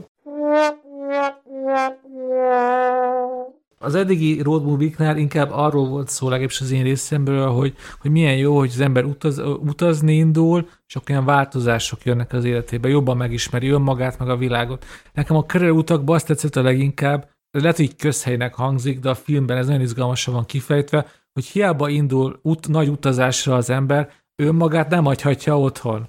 Szóval igazából két nagyon idegesítő ember indul el utazásra kerülő utakba, és akármit csinálnak, akármennyi bort isznak, és akármennyi dug ugye az egyik főhős, önmagukat nem hagyhatják otthon. És ez nekem nagyon tetszett a filmben, hogy, hogy ez végig benne van, hogy, hogy valamit kell kezdeniük a, a saját hát hitványságukkal. Hát az egy ilyen közhelyes mondás tényes, hogy a ember utazva önmagát ismeri, meg otthon meg a világot. Jó esetben. Köszönöm, ez nagyon Nem ismerted? Én nem ismertem, szóval nekem ez most nem volt közhely, hanem egy ilyen idézet, amit felírok majd a naplomba. Én is felírtam egy csomó dolgot. Például szerintem az tök vicces, hogy amerikai filmekben, tehát nem csak itt, általában mindegyikben, az ittas vezetés tilalma az inkább csak ilyen javaslat, amit lépten nyomon beszállnak, végigborozzák az estét, és utána beszállnak az autóba. És egyébként a, a fűvel is ez szokott lenni az amerikai filmekben, tehát nyugodtan betéve beszállnak és vezetnek. Amúgy a Stray Story-ban is ö, iszik a fő, és aztán visszaül a fűnyíróra, és megy tovább. De Ja, de hát az más, egy 8 km per sebességgel haladó fűnyírót azért könnyebb. Lehet, lehet, hogy a kaliforniai borvidéken, ahol erre van kiépítve az egész ipar, talán nem szondáztatnak annyit a rendőrök. De Igen, valóban végig az első percek ez, hogy beszállnak együtt a kocsiba, azonnal elkezdenek inni. Igen. Meg az is fölmerült bennem, hogy a műfai kérdés, amiben ugye nem mentünk bele a az elejétől kezdve, pedig lehet, hogy úgy kellett volna kezdeni az adást, hogy definiáljuk a road movie, tehát hogy mi az, ami road movie-nak számít, és mi az, ami már így, így necces, hogy annak nevezhető. Hát, mert ugye itt, bocsánat, számomra road movie az azt jelenti, hogy elindulnak a főszereplők A pontból B pontba, aztán tovább mennek C-be, D-be, E-be, és akkor végén visszajutnak. Itt meg azt történik, hogy eljutnak B pontba, és ott a B pontban egy ilyen 10 kilométeres környezeten belül gyakorlatilag ugyanazt a tájat látjuk, nincs változatosság abban a tekintetben, hogy milyen emberek jönnek szembe, ugyanaz a vidék, tehát hogy ez road movie ebből a szempontból? ez, nem tudom, hogy ez most válasz, és a, ké- válasz a kérdésedre, de nagyon fontos, hogy ez ilyen középkorú megkeseredett emberekről szól. Amit te elmondtál, az a klasszikus road movie, amikor a fiatalok nekiindulnak az ismeretlennek. Ugye Vanishing Point júliusban. Amit Straight sorry? És, és, hát igen, ugye mindig lehet ellenpéldát mondani. Itt azt látjuk, hogy két középkorú megkeseredett férfi hogyan gondolja azt, hogy nekik mi a nagy kaland az életükbe, mielőtt az egyikük megházasodik. És ugye ez is egy poén a filmben, hogy mi számukra a nagy poén az, hogy elmennek pár száz kilométerre arrébb egy ilyen teljesen kereskedelmileg kiépített, nyugdíjas turistabuszok által látogatott borvidékre. Szóval igazából ez nem kaland, amit csinálnak, hanem a, a tömegturizmusnak egy teljesen bejáratott része, amit ők is végigjárnak, csak van köztük valaki, aki ért a borokhoz, és tud egy ilyen snob nézőpontot adni hozzá, hogy legalább eladja, hogy ezek a borok finomak. Hát meg, hogyha a road movie-t abból a szempontból nézzük, hogy van egy út, ami honna, ahonnan a végállomáson más emberként jönnek vissza, akkor talán a Jack az nem, de a Miles az mindenképpen úgy jön vissza, hogy egy más ember lesz belőle, le tudja zárni a házasságát, stb. stb. Szóval, hogy alapvetően arról szólnak a movie hogy az emberek vagy el akarják hagyni a problémáikat, vagy, vagy, vagy menekülnek valami erről. Csak úgy mókából kevés road movie indul ki, azért a júliusban is, meg a Story-ban is van egy konfliktus, amiből elindul egy út, és ez a kerülőutakban is megvan. Beszélgethetünk arról, hogy amit a, a Réka felhozott, hogy a Stalker ilyen szempontból mennyire road movie, de én szeretem ezt tágan értelmezni. Szerintem a, a Viggo Mortensenes út is egy road movie, akkor is, hogyha gyalog teszik meg azt az utat. Szóval, hogy szerintem ilyen szinten tágan értelmezhető. Hát éppen olvastam egy tök érdekes tanulmányt arról, hogy, hogy miben különbözik az amerikai és az európai road movie, hogy, hogy az amerikai kontinens a nagy távolságok, meg az infrastruktúra miatt az amerikai road movie az arról szól, hogy beülnek egy kocsiba, és kocsival utaznak. Az európai road movie az pedig arról szól, hogy állandóan váltogatják a közlekedési eszközöket, vonat, kocsi, busz, és állandóan határok vannak, és nincs az a végtelenség élmény, mint az amerikai road movie-kban. Szóval például maga a földrajzi hely is behatárolja, hogy mit érthetünk road movie alatt. Ez is egy tök érdekes szempont szerintem. Nekem még a borkóstolásra kapcsolatban jutott eszembe, hogy amikor e, ugye látjuk a miles a legelején, a legelső helyen, hogy, hogy e, mutatja, hogy hogy kell bort kóstolni, és így felfedezi a sajtot, a nem tudom milyen diót benne, hogy az picit nem ilyen paródia már szinte? Tehát, hogy ezt a fajta borgurméságot akar egy kicsit Ennek az embertípusnak mindenképpen egy paródiája szerintem. Nem, nem azt mondja, hogy a borkostról a legjobb fejember a világon. Szerintem úgy fogja fel, hogy a Miles egy ilyen, ez egy ilyen habitus, amit felvet, hogy talán ő egy érdekesebb ember lesz. Megmondom, kicsit legitimizálja az ő alkohol szenvedélyét. Én így fogom fel ezt a borrászatot az egész filmben, hogy ő emögé burkolózik, hogy ihasson igazából. De azért ez hagyd tegyem hozzá, hogy én én így csak külsőleg láttam rá, de tényleg ez a szóhasználat, ez a komolyság jellemezi a, a borkostolásokat. Szóval, de számomra mindig az volt az izgalmas a borkostolásokban, hogy egyszerre véresen komolyak, és egyszerre paródiák. Szóval olyan nyelvezetet használnak, amit ők véresen komolynak gondolnak, de hogyha ilyen külső szemlélőként hallgatjuk őket, akkor ezt nem lehet másként, csak paródiaként értelmezni. Meg az itt az nagyon fontos, hogy azért Miles egy író, és ő úgy beszél, mint egy író. Igen. És ez nagyon sokszor szóba jön, hogy olyan nyelvezetet használ, nem csak a borászattal kapcsolatban, hogy a Jacknek fogalma sincs arra, hogy felsorolja ezeket a mindenféle költőcöket, és mondja a Jack, hogy ja, az epret azt érzem. Tehát a Jack ez az ilyen egydés, a Miles meg a, az ilyen cirádásan beszélő író és borász. Hát számomra a film egyik legnagyobb poénja azok után, hogy ismétlem, nem értek a borokhoz, csak láttam, hogy hogyan csinálják a profik, hogy van az a rész, amikor ugye a Paul Gi- Giamatti ugye meghallgatja, hogy mit mond a a profi a borról, ő is elmondja, hogy lecsengés, savgerinc, bla bla bla, egy kicsi kis kortyot ugye iszik a borból, és aztán jött a másik, jön a, má- a haverja, akit a Thomas Hayden Church. köszönöm, játszik. Ő meg, mint minden rendes 40-es alkoholista, egy kortyban megítja az egészet. És, és a, a Paul Giamatti tekintete az mindent elárul erről, és hogy a borkostákos megvan, hogy egyszerűen nem, nem érzi, nem, nem látja, nem, nem tudja, hogy mi itt a szokás, a rítus. Ez fantasztikus nekem, hogy a borkóstoláson egy kis kortyot megiszol, és aztán elmondod, hogy diós, avokádós, már-már őszies lecsengése van ugye ennek a bornak. És ez fantasztikus. Ez tényleg olyan, mint hogyha egy ilyen, ilyen szektába látnál bele. Én ezt szeretem a borkóstolásokban, mint hogyha belépnél egy ilyen kicsin szektába, aminek a törvényeit nem ismerheted, csak én belelátsz. Én, ezek, én nagyon imádtam ezeket a borkostós hangulatokat. Ami szerintem még ennél a filmnél amúgy legalábbis szerintem fontos meg, ö, megjegyezni, hogy, a, hogy az Alexander Payne csinált még két másik road movie-t. Ugye az egyik az a Schmidt történet, ami szintén egy regényadaptáció, a másik pedig a Nebraska, és mind a kettő, ami nekem az évtizedes top listámon is rajta volt, és uh, mind a kettő Nebraska-ban játszik, mert az Alexander Payne Omahába született Nebraska-ban, és hogy érezhetően neki az a táj, ami kicsit ez a straight story, Iowa, Wisconsin, Nebraska, ezek így egy, egy kupac, ez az ipari, nincs nagyon sok izgalmas dolog a, a Mount Rushmore-on kívül, Nebraska-ban sincsen nagyon más, de hogy láthatóan az Alexander Payne az inspirálja, Ja, hogy ő hol kukoricamezők. Így van, így van, ipari, ipari tájegység, ami szerintem baromi izgalmas, de lehet, hogy nem oda viszik a nem tudom milyen filmeket forgatni. És hogy én nagyon ajánlanám a Nebraska-t, és én majdnem azt hoztam, mert az is egy road movie, és hogy tökéletesen illeszkedett volna a mai tematikába. Nagyon érdekes látni, hogy ő ott nőtt fel, és őt még mindig az a közeg érdekli talán a legjobban, de hogy milyen tök jól működik a kaliforniai borvidéken is, csak ezt akartam elmondani.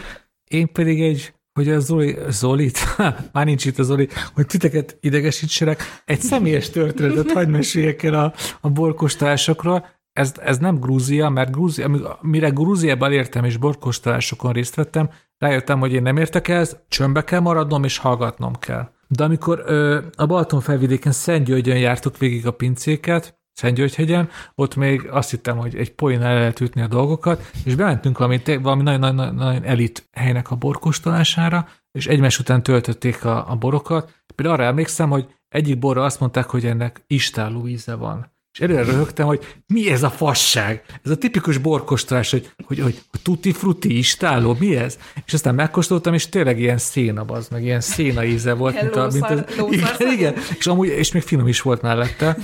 És gondoltam, akkor nekem is itt az ideje, hogy benyomjak valamit, és csak a filmekből meg így tudtam, hogy miket szoktak az emberek ilyenkor mondani. Én megkóstoltam egy bort, és annyit mondtam, hogy hmm, milyen jó, erős, savas lecsengése van. és akkor így a, az ember, aki bemutatta nekünk a, borunk, a borokat, így rám nézett, és így a, először tekintetével így megsemmisített hatásszünet, és annyit mondott, hogy ez a pincészetünk legkevésbé savas bora. És ez annyira bennem maradt, hogy engem még ennyire, ilyen gyorsan, ilyen hatásosan senki nem semmisített meg, mert csak be akartam nyomni egy poént, ez így nagyon megmaradt. Hogy ilyen, ilyen a borkostások hangulata, hogy csak akkor szólalj meg, ha tényleg biztos vagy magadban. Csak hogy még egy szót ennek a, a filmnek az univerzalitásáról, visszahoztad Dénes a saját borkostolós történeteddel, ennek a filmnek van egy japán remake 2009-es kerülőutak, az Alexander Payne ilyen kreatív producerként van feltüntetve, vagy nem tudom, mint eredeti filmnek az írója, és így fedeztem fel, hogy 2009-ben ezt Japánban is leforgatták, és konkrétan megnéztem az előzetesét, inkább a vigyátéki vonal van kiemelve belőle, de hogy ez a megissza a kiköpködött bor maradványokat, az például benne van az előzetesben, tehát ugyanaz a, ugyanaz a sztori. És amúgy a Bábelben lévő ö, japán színésznő játszott az egyik, aki a, talán a Sandra O, tegyük hozzá, Alexander Payne-nek volt a felesége a forgatás idején, és aztán elváltak. Jó, azt nem tudtam. Egyébként azt se tudtam, hogy, Bizony. hogy szerepel a filmben, mint amikor először néztem meg a filmet, akkor ugye ő nem is volt olyan híres, meg nem is láttam igazából semmiben. Nem nézte Grace Klinikát? Nem néztem Grace Klinikát, viszont a megszállottak viadalát néztem, ugye Aha. ő egyik főszereplő, úgyhogy örültem Igen. neki. Igen, igen. Tök szóval akkor, filmben. akkor házasok voltak, és olvastam is egy ilyen uh, triviát, hogy van, az, van egy ilyen szexjelenetük a Thomas Hayden church és kicsit zavaró volt a Thomas Hayden Church, mégiscsak a rendezőnek a felesége, a színésznő, és akkor így leforgattak, és két évvel később elváltak. Nem biztos, hogy ez a jelenethez volt köze, de hogy oda volt rakva, hogy a tévének vége, they were divorced in two years. Hát, hogyha összejött a csaj a Thomas Hayden Nem Church, jöttek össze. akkor logikus lett volna. Hát Igen. azt azért elmondhatjuk erről a filmről, hogy azon kevés amerikai mainstream filmek egyik, amiben látunk egy péniszt. Egyébként ezen tökre meglepődtem egyébként. Igen? Hát amikor fut fel, nem emlékeztek? Ja, Hát a, a főszereplőre gondoltam. nem a fő, ez egy mellékszereplő. Én, én teljesen meglepődtem, hogy ilyen lehet egy amerikai mainstream film. Oké, okay, Ez nem hiszem, hogy mainstreamnek számít. Ez nem Szerintem mainstream. Inkább ezen az indie vonalon van, most nem tudom mekkora volt a költségvetése, de már csak a dramaturgiájából, meg a, amiről szól, én ezt inkább az indie vonalra raknám. Ott meg nyugodtan látszott az egy Az mondjuk, a- egy olyan indi, ami viszont aztán az Oscar te is mondtad, hogy viszont igen, annyira jó, igen, annyira igen, sikeres, hogy Oscar. Egyébként én olvastam egy összehasonlítást, hogy a könyvhöz képest miben különbözik, és például ebben is, hogy ott a, a, a férj, akit ugye felszarvaztak, az nem megy ki az utcára pont azért, mert mesztelenül van, a filmben meg kimegy, meg Igen. vannak még ilyen eltérések, például a fősnek két könyve van, ami nem jelent meg, ugye, az dupla ilyen csapás, és hogy a Sandra Oh karaktere az nem, azt hiszem ázsiai, hanem, hanem indián, vagy mexikói van. Igen, valami, és, és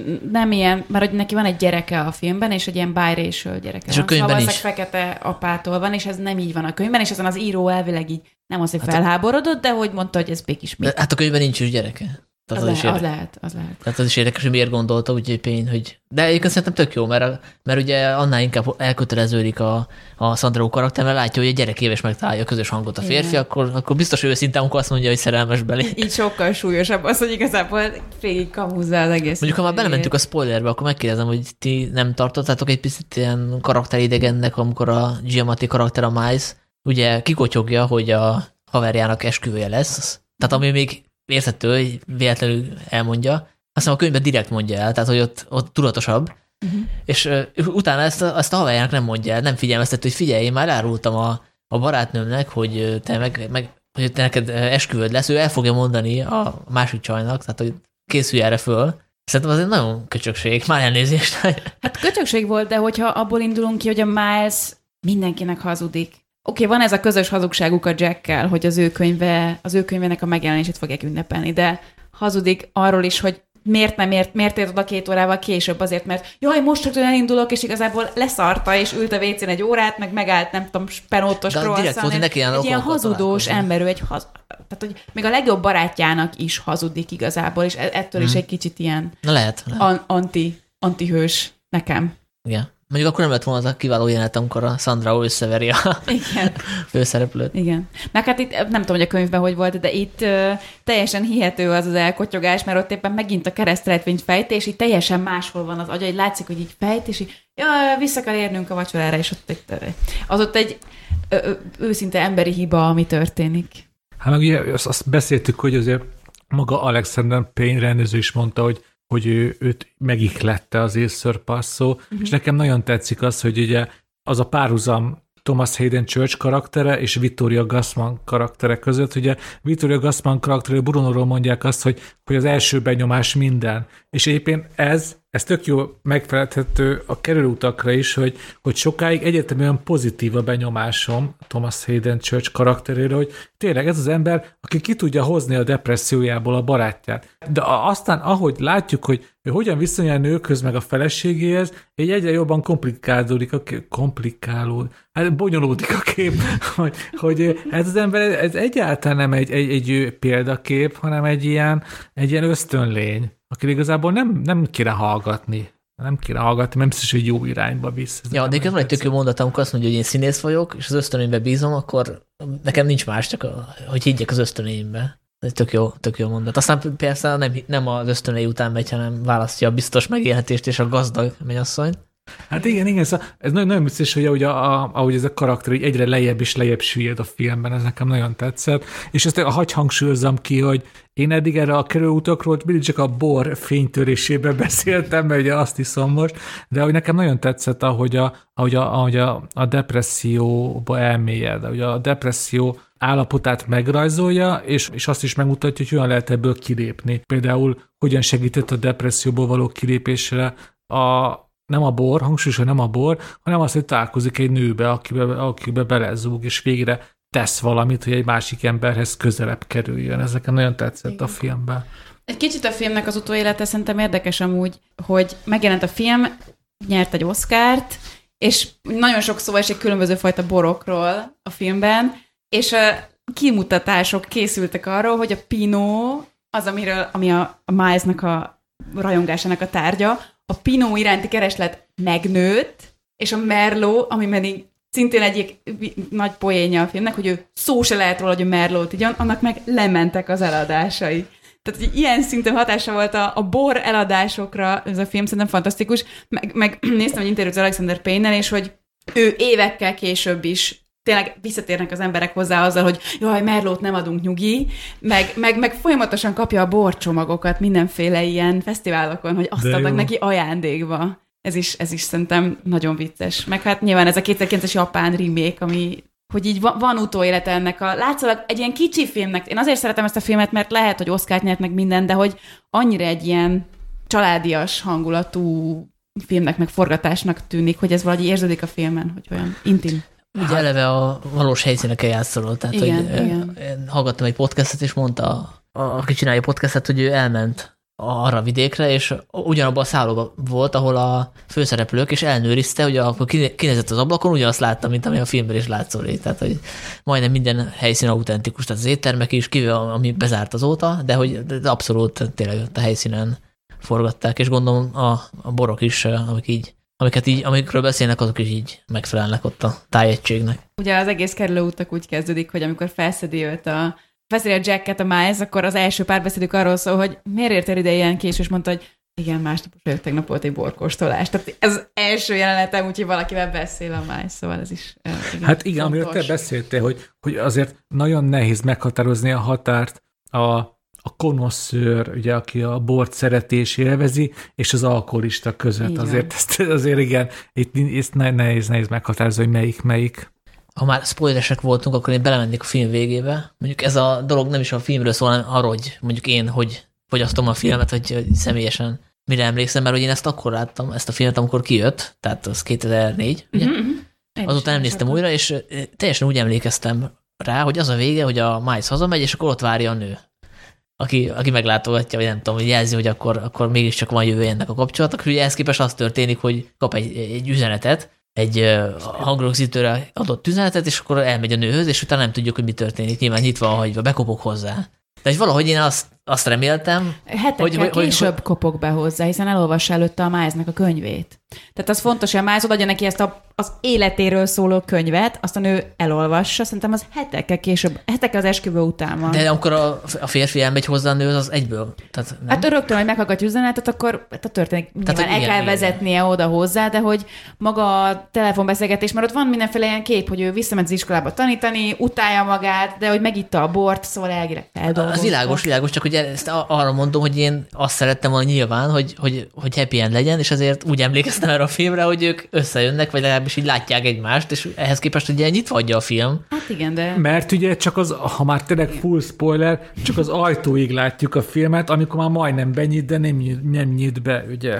Igen, de azt gondolom, hogy ha ez a nő felhívta csak azért, hogy elmondja neki, hogy igen, elolvastam a könyveret, és nagyon tetszett, de hogy vannak kérdéseim, és izé- én, én úgy fogom fel ezt a filmet, hogy azt hiszem, hogy a Miles élete egy kicsit jobb irányba kerül azzal, hogy itt van ez a nő, aki ráadásul már nincs arra 400 kilométerre tőle, hanem azt is mondja, hogy végeztem a suliban, most már mobil vagyok. Janka, ez egyértelmű. Számomra a kerülőutak vége az, hogy Paul Giamatti és Virgia Madsen él boldog, amíg meg nem halnak, és van egy, Többé-kevésbé. és annyi bort isznak, amennyi csak jól esik nekik. Nekem egyértelműen ez a vége, amellett, hogy elegánsan ezt nem mutatja a film, csak jelöli, vagy ő sugalja. Szerintem elég jól körbejártuk a témát, de hogyha szeretnétek, akkor esetleg valamikor csináltunk egy folytatást a road movie-król, illetve szeretnénk, hogyha megírnátok a Filmvilág Podcast Facebook fórumában, hogy nektek mi a kedvenc road movie-tok, és hát lehetne olyan címeket javasolni, amiben nők a főszereplők, mert hogy a van. mostani választottainkban mind férfiak voltak a főszereplők, igazából ez Janka sarat, tehát neked kellett volna reprezentálni. De én nagyon szerettem volna, csak érted, a Telma és Luis azt így mindenki látta. Ő, én még nem láttam egyébként. Azért gondolkoztam, hogy azt hozom, mert ez egy óriási vakfoltom, de épp azért nem akartam azt hozni, mert nem tudtam, hogy lehet, hogy nem fog tetszeni, és akkor hozzak egy olyan filmet, ami nem tetszik. Ne, Jó. biztos, hogy tetszett volna, mert, mert hogy én azt még egyetemen láttam, és azt konkrétan így tananyagként, hogy milyen a, az amerikai forgatókönyv, milyen az amerikai road movie, arra hozták példaként a Telma és Louis, szóval valószínűleg tetszene. Meg az a probléma, hogy azt a filmet, hogy annak a filmnek tudom a befejezését. Tehát, Az hogy- teljesen mindegy, mert az az utolsó egy perc, úgyhogy az, az nagyon-nagyon jó karakterek. A Telma és Louise is, iszonyú a Susan Sarandon, meg a, meg a Gina Davis is külön-külön is. Szóval tényleg megéri megnézni. Jó, meg hát lehet, hogy lesz egyszer olyan adásunk, ahol a legnagyobb vakfoltjainkat beszéljük ki, tehát hogy kinek van minél nagyobb elmaradása a filmművészetből, gondolom Ez Dénes. most Én egy- rögtön tudok egy tippet adni, Ez most nem egy ilyen láttam. reklám a Vakfolt Podcast irányába? Ezt majd kivágjuk. Dénes, te a Deadpool-t fogod nyilván hozni. De én pont ez erről akartam beszélni, hogy szerintem vállalható, hogy én nem láttam a, a Deadpool, de hogy te nem láttad a Telma és Louise-t, szerintem az ciki. Én, én ezért nem láttam az aranypolgárt. Tudom, tudom, ez vérciki, de hát... Sanyi, ezt ne vág ki. Jó, akkor amíg ezen gondolkozom, addig tényleg írjátok be a, Filmvilág Podcast formába a kedvenc road és akkor találkozunk két hét múlva. Köszönjük a figyelmet, sziasztok! Sziasztok! Úristen, erről most van egy sztorim, de azt már tényleg nem mondom el, hogy ahol, de tényleg, ahol én leginkább megéreztem az amerikai road movie hangulatát, az Ukrajna volt, ahol Szevasztobolban egy átbulizott éjszaka után beültünk a kocsiba, és 600 kilométert egy nap alatt lehajtva átmentünk ö, Odesszába. És tényleg, az ukrán táj, hát az ukrán tájnál unalmasabb dolgot nem tudok elképzelni, kibaszott unalmas Ukrajna már itt táj szempontjából, és 600 kilométer úgy végig. Fantasztikus volt. Jó, mint most már törökökön van. kívül az ukránokat is vérig sértetted, de semmi. Ó, basszus, tényleg. De nagyon szerettem Ukránát. Ugye én még akkor voltam Ukránában, amikor még Szevasztopol ukrán volt, ugye. Na de, ö, ö, ö, igen, igen, igen. Ez már kerülő útra visz minket. Ilyen lehet Winkler Robert el podcasten. De tényleg, szóval utazni varázslatos dolog, még Ukránában is. A Filmvilág podcastjét hallottátok.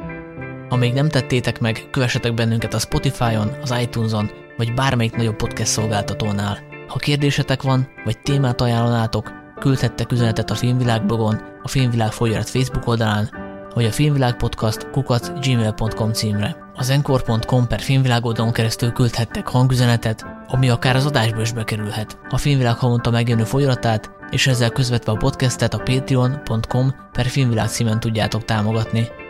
Köszönjük a figyelmet, találkozunk két hét múlva.